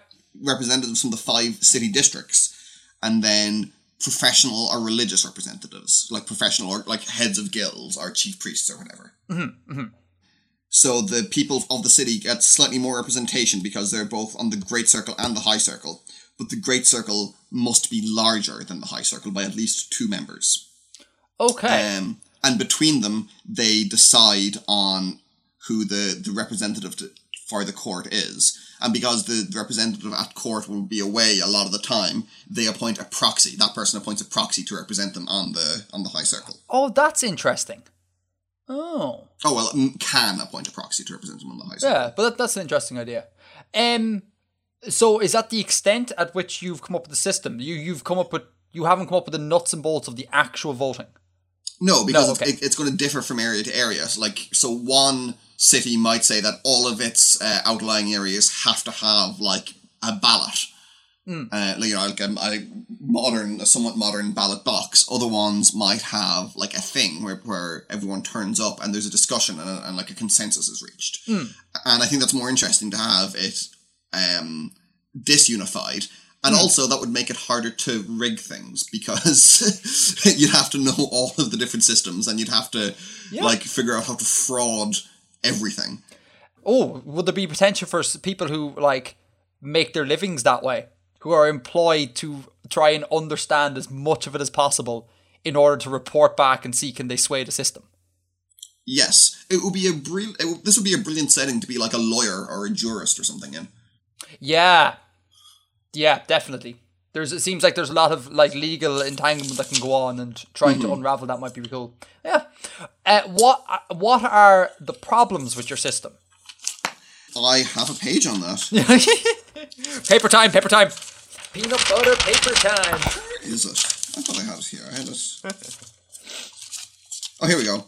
Okay, so there's it, it's it's disunified Right. In that there isn't a strong the fact that there isn't a strong centralized government means that it, you know it, it may be difficult to present a uh, a unified response to external threats or a unified face Okay. Okay. and it can be it, it, it was maybe bureaucratically unwieldy in some respects like if you want to change make a major reform for the entire nation yeah. Yeah. then definitely. it would it would take a long time to affect that and while i said that the thing that the fact that things are uneven protects against large scale fraud it doesn't protect against small scale fraud and some places may be more open to corruption of the democratic process than others, which is a, a potential problem. And that, but that's that's really interesting because again, problems make interest. Yeah, to- totally, totally. And also the court. Th- this is also one of my um starting points for this. Is are, are you familiar with the idea that the the function of the state is to act uh, uh, is to hold a monopoly on violence? Are you familiar with that concept? Oh no, I've never heard that before, but it makes sense. Yeah, is that that violence is a thing that you don't want, but it's unavoidable, and it, it's better to have it like centralized in the state that so that you know you have police can use force to prevent violence, and then the military can use force to prevent external violence. Mm, yes. Yeah, not a perfect concept by any means, but an interesting one. So I was thinking about that, and that's quite historically a new one. That you know, in I suppose in the English speaking world until Cromwell, maybe even a little bit later, military wasn't owned or controlled by the, the nation, uh, the, the government as such. It was owned by noblemen. Yeah. And so this is what's happening here is that the, the military forces aren't directly controlled by the, the court. They belong to the city. So there's the possibility of intercity warfare. Wait, hang on, hang on. Did you not say that the the monarch was the general? Like, He, he's the chief leader, oh right, okay, as in he's like the, the figurehead, the chief strategist. If there is a conflict, like an external, he will conflict. be the one who comes up with it. Ah, okay. Or who who comes up with the strategy or whatever, and, and the tactics, but they aren't his. Right, so there still can be infighting amongst the ranks, so to speak. Yeah, and, and, and it, it does happen, and it's it's an understood part of of the political landscape. When when a military force is required, the the court will appropriate them or second them from the city. Right. Okay. Yeah. yeah. Yeah, like they they are fundamentally not owned by the court; they are owned by the the, the city that raises them. Okay, no, that's cool. I like that. I like that. Again, because flaws make things more interesting. And Yeah. it's nice to have it not be a perfect system where ever it's a utopia and everyone's really happy. Yeah, Uh, it's good to, to have that. I, I like that. The, the idea of uh, intercity warfare is actually really cool. And then I assume then obviously the the sovereign court will be on high alert then to try and democratically sort it out on behalf of the people underneath them who are causing problems. Yeah. Oh, that's good. That's good. I like that. I like that. I have I've written down five features or thoughts here underneath problems, which I might just read out. Yeah, go for it. Um, now, I've, I've covered most of these, but just to have them in bullet point form, it's kind of like a, an inverted feudalism or a bottom up feudalism. Yeah. There's a strong cultural emphasis on democratic representation. Mhm. Uh, rule is legitimized by the will of the population. Mhm. The sovereign court, or the the overall power structure, does not hold a monopoly on violence. Yeah, like you pointed out there. and the uh, concept of borders is fluid. It's not. It's not like the kind of rigid idea that we hold that a country ends here and begins elsewhere. But it's more about a projection of influence and power. Yeah, the latter point I really like. Yeah, I think that's a really good part of your system. I really, really like that. Um, I, I, I dis- sorry, I disagree slightly with your assertion that it's not the way we think. Like, technically, we have fluid borders, uh, not on the national level, but certainly on the local level when you take into account gerrymandering and the ability to be able to shift electoral borders and all that. So uh, it's not exactly what you're saying, Yeah. obviously, but we do. It's not like this is a concept completely alien to people living in, you know, Ireland, UK, America, or wherever else gerrymandering happens. Sure, but I mean, it's not like it's easy to secede from one country to another. Yeah, exactly. Yeah, And yeah. like in Ireland, less less so in in the UK, but in Ireland, counties are pretty rigidly defined, and it's it's rare that someone somewhere will stop being part of one county, or like a county does, never becomes part of another province. Oh yeah, that's so. Mm, maybe my thinking of it as being electoral regions is wrong. I should think of it more as in like Irish counties. Yeah, it's it's more. It, yeah, it's. so I mean, it, it is electoral region in one sense, and the constituencies shift, but it's it's probably something a little bit more old fashioned to our mind that it's uh the, the the cultural associations with with your kind of electoral constituency are stronger than than they would be for us. Huh, yeah, cool. I like it. I like it. It's an idea with, with some um, historical precedent as well, because the Romans didn't think in terms of borders, apparently. It was just like we have places that we can project our, our power over. Oh yeah, that's true. Yeah. But again, even without the historical stuff, you don't uh, like. mm, It's nice to have it, but you don't really need it to like to to say No, that this is valid. You know? I, I think it works as a sort of a proof of concept. It's like this, this isn't totally this isn't totally out there. Yeah, like it's happened before in the real world and it worked. So Yeah. it should be able to work on paper in a fictional setting.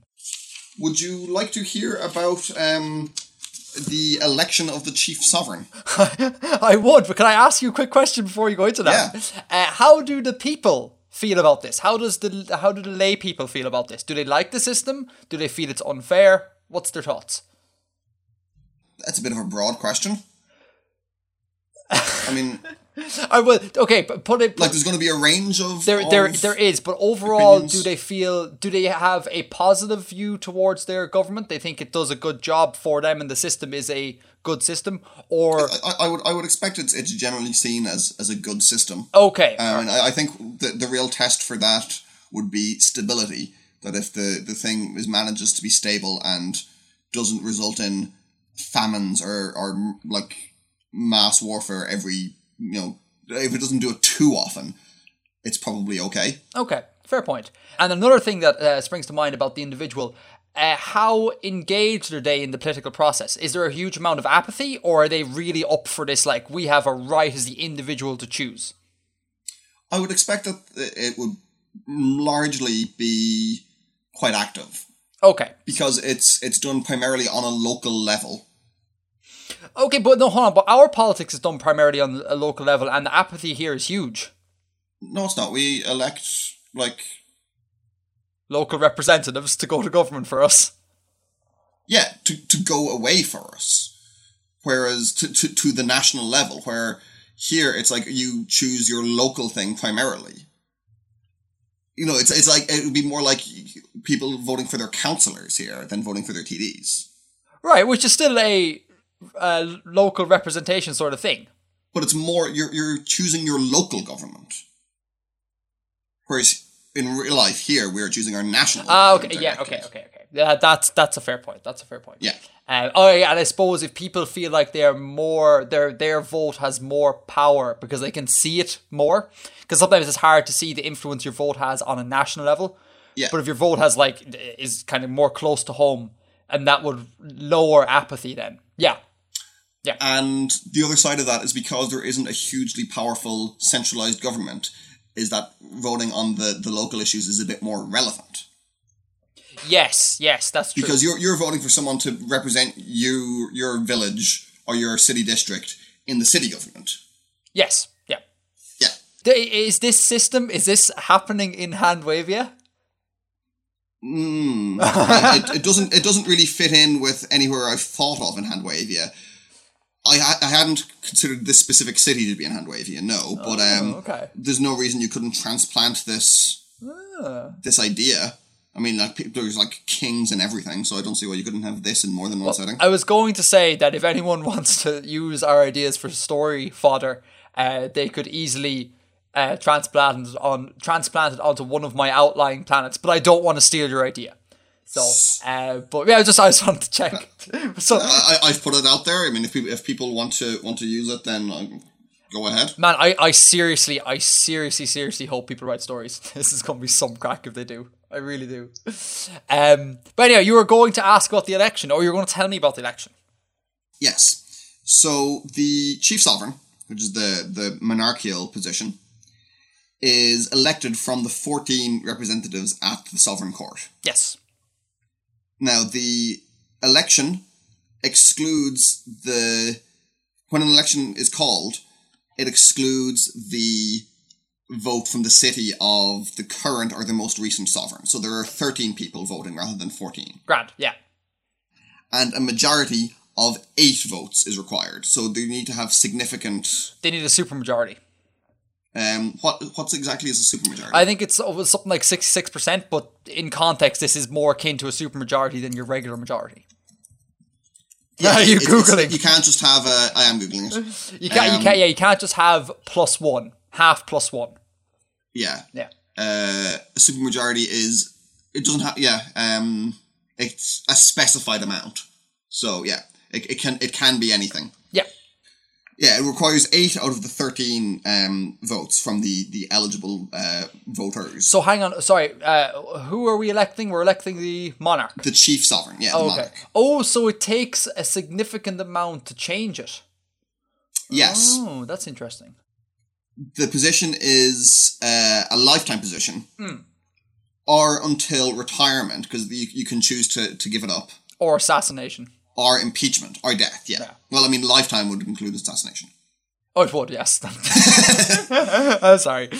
Um, no, I had something here with death of the the chief sovereign. I'll get to that in a minute. Man, you, you, Um, you really you really did a lot of homework for this episode. Good God. Um, now you the chief sovereign um can name a successor, Okay. so you can choose an heir, and that requires active opposition to block. So unless there is a specific um, opposition to it, Ooh.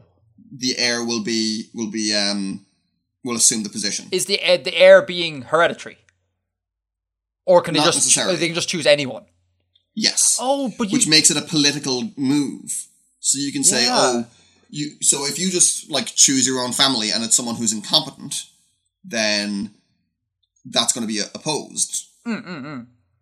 But if you want to, you know, curry favor with another political bloc, you can say, well, I will name uh, this scion of your banking house or whatever as my heir.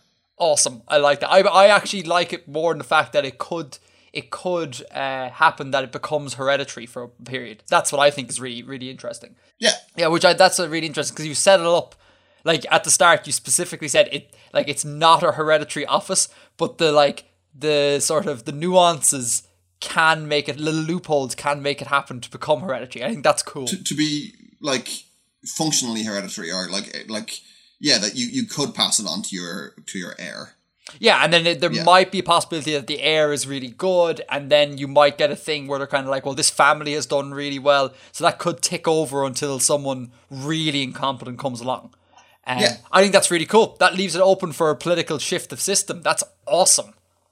Now to oppose the uh, uh, naming of an heir requires 9 out of 13 votes Oh, a super super majority. the heir must still be eligible for membership of the sovereign court so you you have to say that okay i'm gonna i'm the chief sovereign bill is the chief sovereign and i'm gonna make edgar my heir right. when it, when the office becomes vacant through my death or impeachment or retirement, you must still become a member of the sovereign court through the normal means. So you still have to become a city representative. So you can't have crazy King Bill picking the peasant, some peasant off the streets in some random district. More or less, yeah. Yeah. I mean, he could do that. Crazy Bill could do that, but in a, and it would probably be opposed. And if it wasn't opposed, it would fall through if that peasant didn't get elected to the court. Yeah, it, it seems like that's a measure just to make everything more streamlined in a way. Well, yeah, it's it's it's to prevent like outright abuse, and because Yeah. if you could say that, oh well, this person who is quite powerful within the nation, there is no balance and there's no check mm, to mm. to who this person is. That kind of underlies or that that undercuts the democratic idea. Is there any? Is there anything that can happen where you require more than nine votes? Yes, impeachment. Oh, okay. Go tell us about this. So if uh, if uh, a chief sovereign is considered to be no longer fit for office for whatever reason, it requires ten out of thirteen votes to impeach.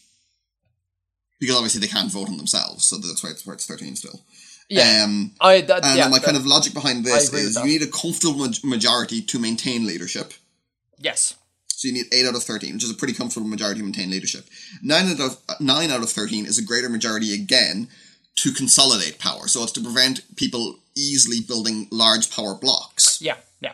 But then it's larger again to upset the status quo because you want stability. Yeah. Exactly. Yeah. yeah. That's that makes perfect sense. And also, like you, you can't have someone. Yeah, like uh, if seven out of the thirteen people just decided they didn't like the thing, you can't have that level of change, and it could happen so often as well. Oh yeah, that's no good. I agree with the ten. Ten's good. I agree with it. Now, um, if the the death of a chief sovereign the approved heir or an approved heir. So if it hasn't been it hasn't been overturned and they're eligible to um, take a seat in the sovereign court, they assume office immediately. Oh right, okay. In the absence of an approved heir, the city that the chief sovereign came from appoints a replacement representative and then an election takes place as normal. So if, if Crazy King Bill hasn't named anyone and then he dies, then the city I came from just, uh, you know puts out a new representative and then a normal election takes place within the sovereign court. The same thing goes if he has an heir as well, isn't it? So if Crazy King Bill has a, re- a normal heir, do they fulfill a caretaker role until they are validated by a vote? Or does, does Um, it just take over and like if they're an heir, it just they just keep office? Well, it's not the same thing because in the absence of an heir, there is an election. If an heir has been named, there's no election. There's no election. within the court. The court does not hold an election to decide the next thing, the next sovereign, because they could have opposed it or, or, or already. Cool. Yeah, that that makes perfect sense. Cool. And you were asking about whether the person is eligible to be a member of the sovereign court yet. Um, that's a, I guess that's a slightly grey area. I'll need, I'll need to think about the mechanics of that. Okay. And in the time of what word did I write there? That is not a word. Try and pronounce it. What word did you write? Greaternance. Greaternance. Good. Oh, it's governance, and I've just made part of the V to the like the last arm of the V really high by accident. Oh, crazy, Um, crazy King Bill and his inability to spell. And in the time of crisis, uh, in a time of crisis, when there's uh, it's not possible to hold an election for whatever reason, the election is suspended, and the court of fourteen equal members assumes a caretaker government. Yeah. Cool. Cool. And now there's obviously a po- like as all things with emergency powers, there's a possibility of abuse there. But Yeah. remember that people can be recalled Yeah, and it's by an, their own cities. it's an emergency situation. So yeah, so it's it's uh, it's unlikely for people to allow it to go on for too long. exactly, yeah. And in terms of like a literary function, uh, it's Yeah. nice to have chaos then because it reflects the chaos of what's going out, going on externally, internally as well. So um, Yeah. Yep, cool. I like. Uh, do you have any? Have you come up with any uh, stories around this? Have you come up with any like particularly mad king or something, crazy King Bill type stories? I haven't. You have haven't? not. Oh, I mean, I've, I've got I've got a, a good few pages of notes here, as you've you've heard, um, Wait, wait, wait, wait, wait. Paper time. and I'm I'm considering maybe like actually writing it up as a, a kind of a some kind of in universe document that explains how the the the government of this nation works. If you have it up by the time this goes live, I, I will link to it if that's okay with you. Yeah, I, I probably won't, but I mean, if I have it up by another stage, you'll still link to it, I guess. There's no capital city. There is no cap. Well, that makes sense because you're on about kind of everything being even and uh, Yeah. nothing sticking out. Yeah, capital city would defeat the purpose. Um, Or rather, there's, there's no permanent capital. I was about to ask, could you not have a moving capital city? Yeah. That moves around. That that's good. I like that. So my, my idea at the moment is that for ordinary business, the the sovereign court convenes at a particular city and it changes every maybe half year or so. So there's a, like a, a calendar that it will like it will travel between the 14 major cities over the space of however seven years let's say We had that in. This is a thing that happens in the EU, isn't it? Not with capital cities, but there's a thing. Ireland. oh like the, the nominal capital like yeah is Yeah. just passed between the countries Yeah, this this weird kind of like uh, lip service type thing. C- ceremonial capital Yeah, ceremonial capital. That's cool. Uh, that's that's interesting. I like the idea and of that. for extraordinary circumstances, the seasonal calendar is abandoned, and the court just meets, you know, at whatever the most convenient place to the crisis is. So, say there's an invasion on the southern border, then they'll meet at, in a, at a city in the south, Okay. Hmm. Just for the duration of. I was like, oh well, there's a problem here. Better go here so we can be close to the action and be, effective down here. Um, would do, would you not want the opposite? Uh, do you want No, do- because do, you want to bring if- all your electives to the danger zone? Well, we're not going to like put them on the battlefield, but you also don't want them weeks of travel away. Uh, yeah. Sorry, sorry. You're you're in medieval times. Yeah, yeah. Sorry, sorry. They- They'd have to get on their horses and go down. Yeah, yeah, yeah, yeah. I'm sorry. I was kind of like, eh, just just send an email. uh, yeah, cool. That's cool. That's cool. I think that's all of it. you seriously man like i was kind of like like i didn't put half as much effort into into uh the magic system last time. I was kind of like, oh, I have an idea. Here's a couple of details, class. But you've proper like come up with a like a dossier over there. I can hear it. Yeah, I've got one of those like um, you know those like journalist pads, like the A5 spiral oh, spiral notebooks. Let me see how many pages did I. Did I are you wearing your fedora with the press thing stuck in the band? Three. What a scoop! What Four, five, six. Now some of it is is doubled up because I wrote it top down and then thought it was more thematically appropriate to write it from the bottom up again. Two, three, four, five, six, seven, eight, nine, ten, eleven, twelve-ish pages Wow, of notes. that's cool. That's cool. You uh, you you serve the podcast well, sir. I I had remember the initial plan was both of us would build a, uh, a system Yeah, But then Edgar uh, got really busy with with in re- uh, in real life stuff, and w- I wasn't able to. Um, I- had my rough idea. I never got a chance to see if it would work or flesh it out. My rough idea was to have a proportionally representative theocratic meritocracy. okay. Uh, that was my idea, and I still, in the back of my head, I'm still kind of like, I wonder could this work? Like a representative religious meritocracy, and I, I might actually give that a pop for next time and see if it works. Um, Sure. I'm thinking in my head, probably not. So governed by the priests, but you you advance to the priesthood on merit. Uh, no, not really. No, the way I was thinking of, of it was that you, the people who put themselves forward for election, can only be priests, and they will have particular skills in certain areas. Like one will be like will be a priest who's in contact with the goddess of health, for example. Right. and then you would you when you're voting you would vote in people for jobs so you would you would have one ballot in front of you will say or i haven't figured out whether or not it's a ballot but one thing in front of you that all the list of priests that convene with the health goddess and you pick which one you think does the best job and then you have all the list of priests that convene with the war goddess and you would elect them to be like overseeing defense and things like that yeah. um, it sounds ridiculous now that I say it out loud. That, that's quite interesting. Are the are the church is is there a hierarchical church? And if there is a hierarchical okay, no, is there a hierarchical religious organization? And if there is, is it separate to the government? Are Uh, they separate organizations, like nominally? no, so there isn't there. I don't think there would be a hierarchical religious uh, church type thing. It's more kind Okay. of like certain people are just born with the gift to commu- to talk to the gods. Yeah. Yeah, so it's Or kind of they, they even if they train it or whatever, that doesn't really change the yeah, yeah. It, it, but there's no kind of like yeah, there's no centralized church. Now, what was your second point? And if if so, is it a separate organization to the government? All right, that doesn't the, yeah, the, yeah, it's the government is just formed out because I think the way it is that the people see that obviously you want Yeah. to be ruled by people who who can understand and communicate with the people who make existence. Yeah. Um, so they elect So- them like that. religion religion doesn't exist as a social organizer as such. Religious organizations don't act as social organizers the way they often do. Yeah, they're still social organizers in the sense that they become the politicians that set the rules for society.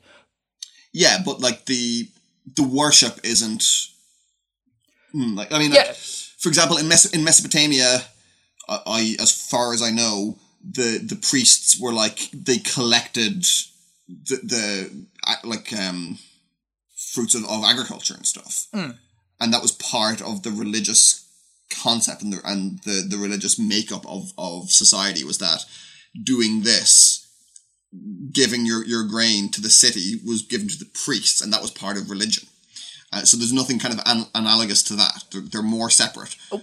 Yeah, well, th- that again, that would happen, but there would be the the context behind would be different. Like Yeah, you yeah, would you would give your you would give your grain in forms of tax to the agricultural priest, uh, but there isn't the kind of like if you do this, the gods will be happy with you. Do you know what I mean? Or there's no kind of like yeah, there isn't this religious connotation. It just so happens that the people in power, we would from the outside look at them and call them religious. Right. Does that make Yeah. sense? Again, again, man, I haven't. I, I, I sat down and went, what do I like? What do I? I I start. I was kind of like, what do I not like? I'd like to build a system I don't like to really test my ideas. Um, Yeah. and then, uh, regardless of religious beliefs, uh, what religious beliefs people have, I think it might be safe to say that a theocracy is not a great idea because it's the same same thing like an like autocratic sort of nature. It's like too centralized and too in house. So I was like, oh, I'll do that. And then it slowly turned into, oh, I like this idea of theocracy. and then I was like, oh, I really like uh, proportional representation. Let's let's do that. And then, oh, yeah, meritocracy, great, perfect. There's a system. Uh, that was the extent of my thinking. So I haven't really got anything to answer a load of questions on, you know. Um, but yeah, there you go. I might flesh it out for next time. Who knows? I like the sound of it. Oh, thank you. I genuinely thought it was crazy. So yeah. All right. Uh, have we? Do you think we've reached the end of main topic? I I think we have. I mean, I don't think I've any any more to say. And well, if you do have something more to say, you can add it in follow up next time. That's that's true. That is what follow up is there for, sir. Um, can I name a an interesting um website Nope. that cool? All right, on to the green room. Go for what's his website? So, uh, welcome to the green room, Edgar. Um, so uh, we can put this in the show notes. Okay. There's a website called uh, the Phrontistery, Okay, I don't know this at all. and they seem to be some kind of word geek. So I'm fond of this website. They have a, a number of uh, glossaries, so kind of obscure words in English or different uh, categories in English, and lots of words from that category. And one of them, the first one I actually came across, is a word list types of government. Okay. So I kind of had a bit of a look at this to see if there was anything I could use to, to describe my um, describe the system I came up with. But I, I mean, I found this found this ages ago, Right. and it's it's a it's a very very fun list. Do you want to hear a few of them? See if you can figure out what they are. oh, guessing games. You know I love my guessing games. Right, go for it. Okay, so I'll give you uh, an easy enough one at the start. Oh God, no. the pressure. Diarchy. Diarchy. Would this be some sort of monarchy with two two heads of equal power? Yeah, government by two people. Yeah, one 0 to Edgar. Uh, ecclesiarchy. Um, eccle- something to do with ecclesiastical. So, well, hang on now. That's religious, but that would be a, a theocracy. Uh, a, a religious monarchy.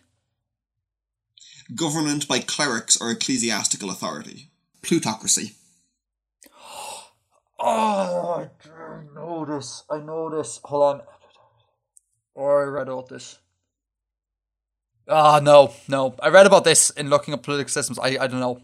Uh, Pl- wait, hang on. Uh, let me just try and logic it out. Something to do with Pluto? No, it's not. That's stupid, Edgar. Jesus Christ. in my head, I was thinking Plato, and then I, I just I didn't like. I said it, and I was like, oh no, it's not Plato. It's it's it's Pluto. I, I have no idea. What is it? Uh, a plutocracy is government by the wealthy. Oh, how does that? Where does the word Pluto come from? Is that is that Um, derived to mean wealth or money from somewhere? Let's find out. Plutocracy Wiktionary. Yeah, Plutos is uh, wealth in Greek, apparently. Oh, okay, okay, And okay. Kratos is like power, as in all of these. Um, kleptocracy. A cl- oh, I know this one. I know this one. Uh, this is one of the strange ones I came across. It's uh, ruled by thieves. Ruled by thieves. Very good. Yeah, for kleptomania, that's that's quite an easy one. Yeah. Find find one on the list that you think would be borderline impossible to get. A really difficult one. Like really, like a really difficult one for you to guess. Yeah, a really difficult one to try and logic out. How crazy does it go? Well, here's one. I, I mean, I just, I don't, I can't see the etymology here. I don't know this. Iatrarchy. Iatrarchy. I A T or A or C H Y.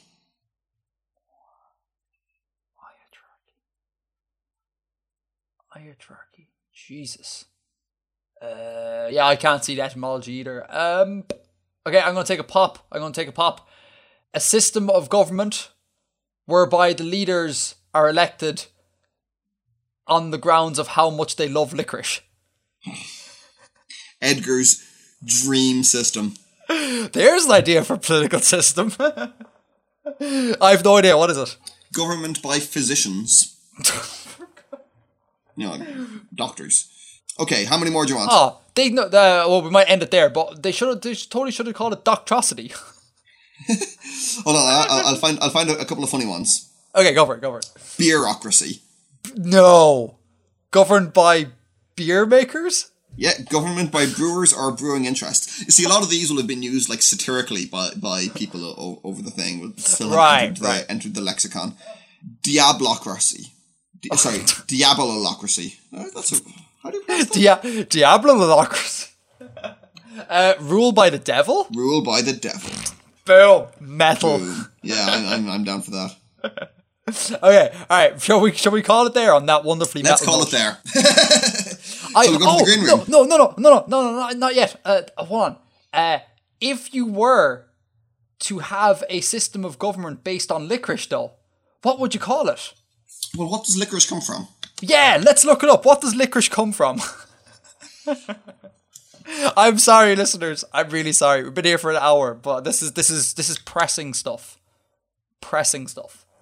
Uh, so licorice and aniseed are different. They're not the same thing. They're just. I will take I will take both though. Uh, what's hold on? Okay, well let's find what it, what it is in in Greek. Glycoriza. So g- glycorizarchy, Glycorizarchy. Ooh. glycorizarchy. Yeah, that's awesome. That is awesome. I like it. That's gonna be that's gonna be my political system for for Dager. Um.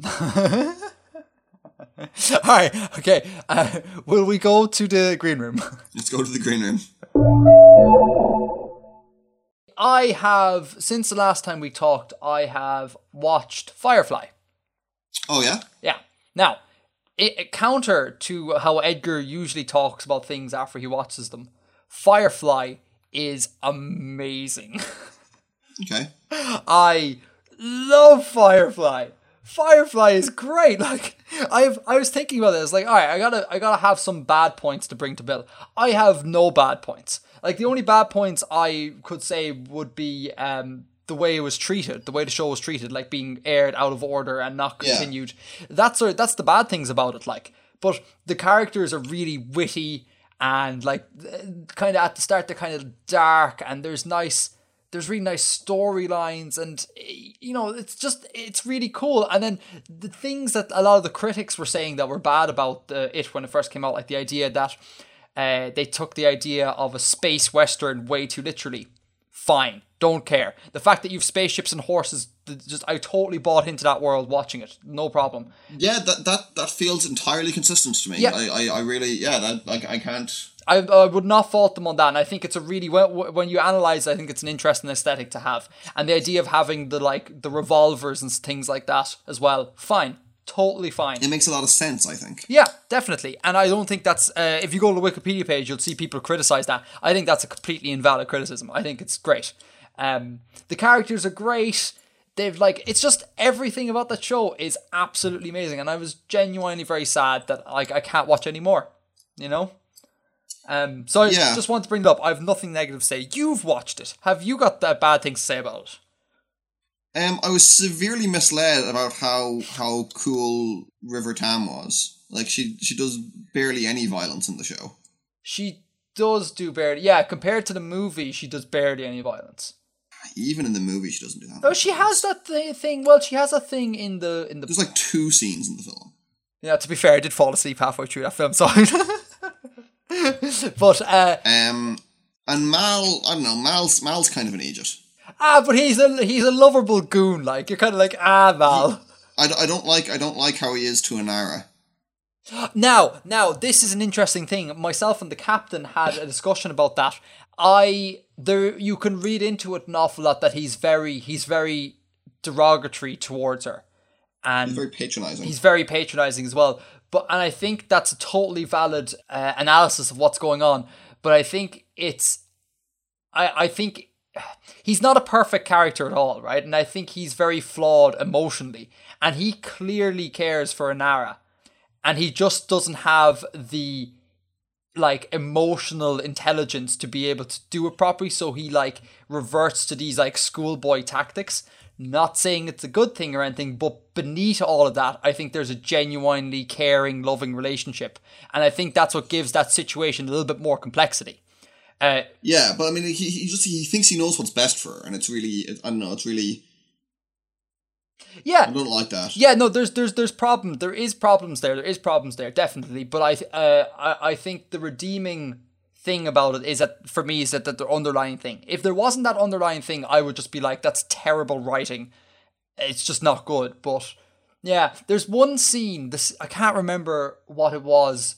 Uh, but myself and the captain had this discussion, and immediately after having discussion, we pressed play again on the episode, and the immediate next scene resolved this, and both myself and the captain looked at each other and went, "Oh yeah, yeah, no, okay, we get it. He's not a, he's not a pig to her. He just is emotionally un, unintelligent and a bit ham-fisted in the way he does things." Um, I, I take that criticism. I take that criticism, but I don't think it's as bad as it could potentially be. Yeah, no, I mean he, he could he could be worse, but he's I don't know. He just thinks he knows what's best for him. He doesn't actually listen to to her side of things. No, no, no, no. Th- th- this is true. Uh, I do like the way Inara though as well. I like the way they've set up the uh, like she's um, a companion, Yeah, but she's like a powerful companion. You know what I mean? Like you could really, Yeah, yeah, yeah. you could really easily write that in a very again derogatory sense. But they've given her like a yeah a power, and she has she's just a really really strong character. Really like Inara. yeah. She's she's a sex worker, but she's not abject. She's Yeah. She's yeah. I think that then they came that whole shtick around the whole like lore around how companions work. I think is a very interesting twist on the sort of like wild west sort of how sex workers would be. I think that was a really good and progressive thing what they did there. And it's the same with it's the same with all of the female characters as well on that show. Like uh, the engineer, what's her name, Kaylee. Kaylee Yeah. is another strong, very strong uh, female character, and then of course, um, what's again I forget her name. Uh, Wash's wife. What's her? What's what's her? Z- Zoe. Zoe. That's it. She's uh, she's obviously a hugely strong and influential female character. So I think badass. yeah, total badass. Uh, so uh, overall, I think it's great. Uh, the only thing actually uh, that I think about that I don't like is is Wash, the blonde fella, the pilot. The pilot.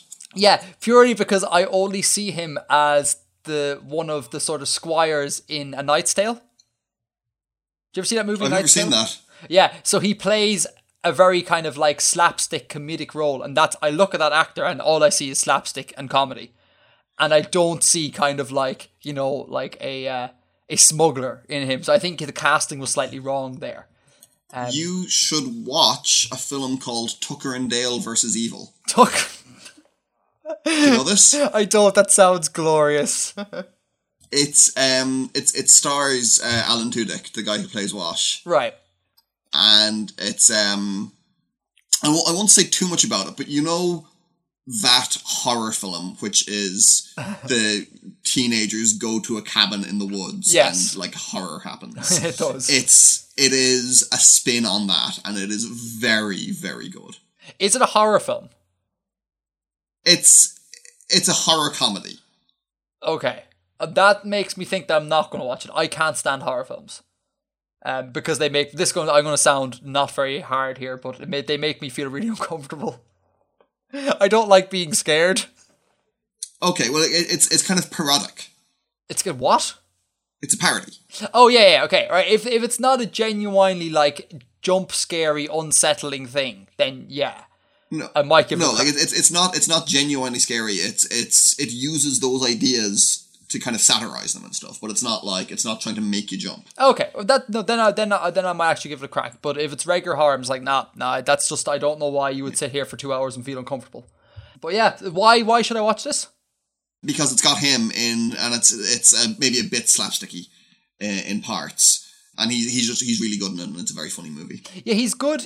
Like, and I get that Firefly in many ways is a comedy, and that means that his casting isn't so bad. But yeah, I ju- I just associate him with kind of like yeah, very slapstick, and uh, that doesn't quite work for me in Firefly. It's the only criticism I have. That really is the only criticism. Oh, and uh, on the river on the river issue you you raised there.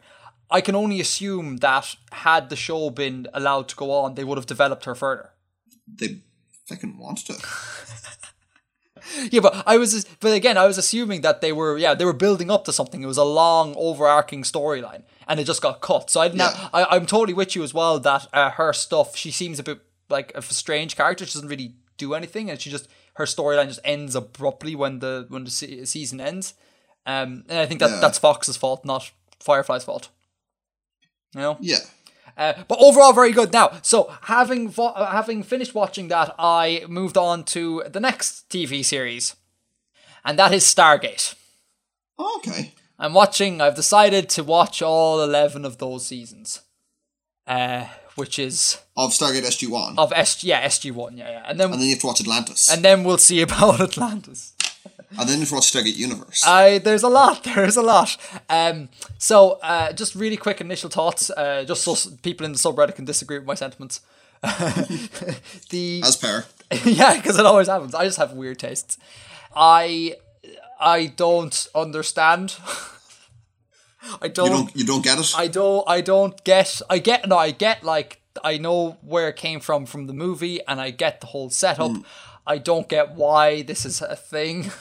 It's you don't like get the appeal. I don't really get the appeal. I'm told that as the seasons go on, it gets a lot better. But the first season is it's marred with kind of like unimpressive storylines, kind of terrible acting, lack of sort of originality. And I know people are going to be like, yeah, but look, they're using Egyptian mythology and sci-fi. That may be the case, but there's very many cases where it's kind of like, oh, I've seen this storyline on Star Trek, the original series. They they they seem to be rehashing a lot of uh, cliched sci-fi things. Okay.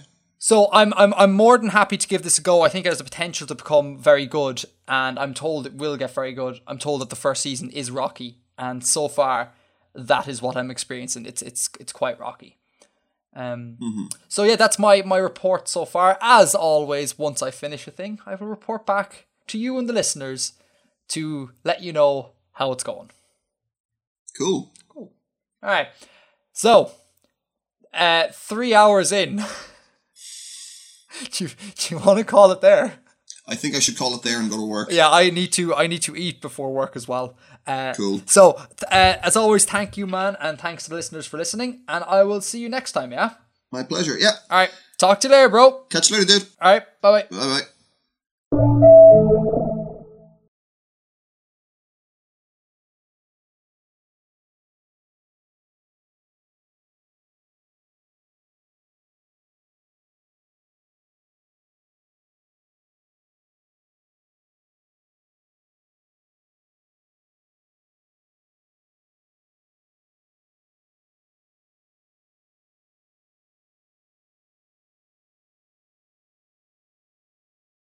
Oh god, the cat nearly fell of the tree.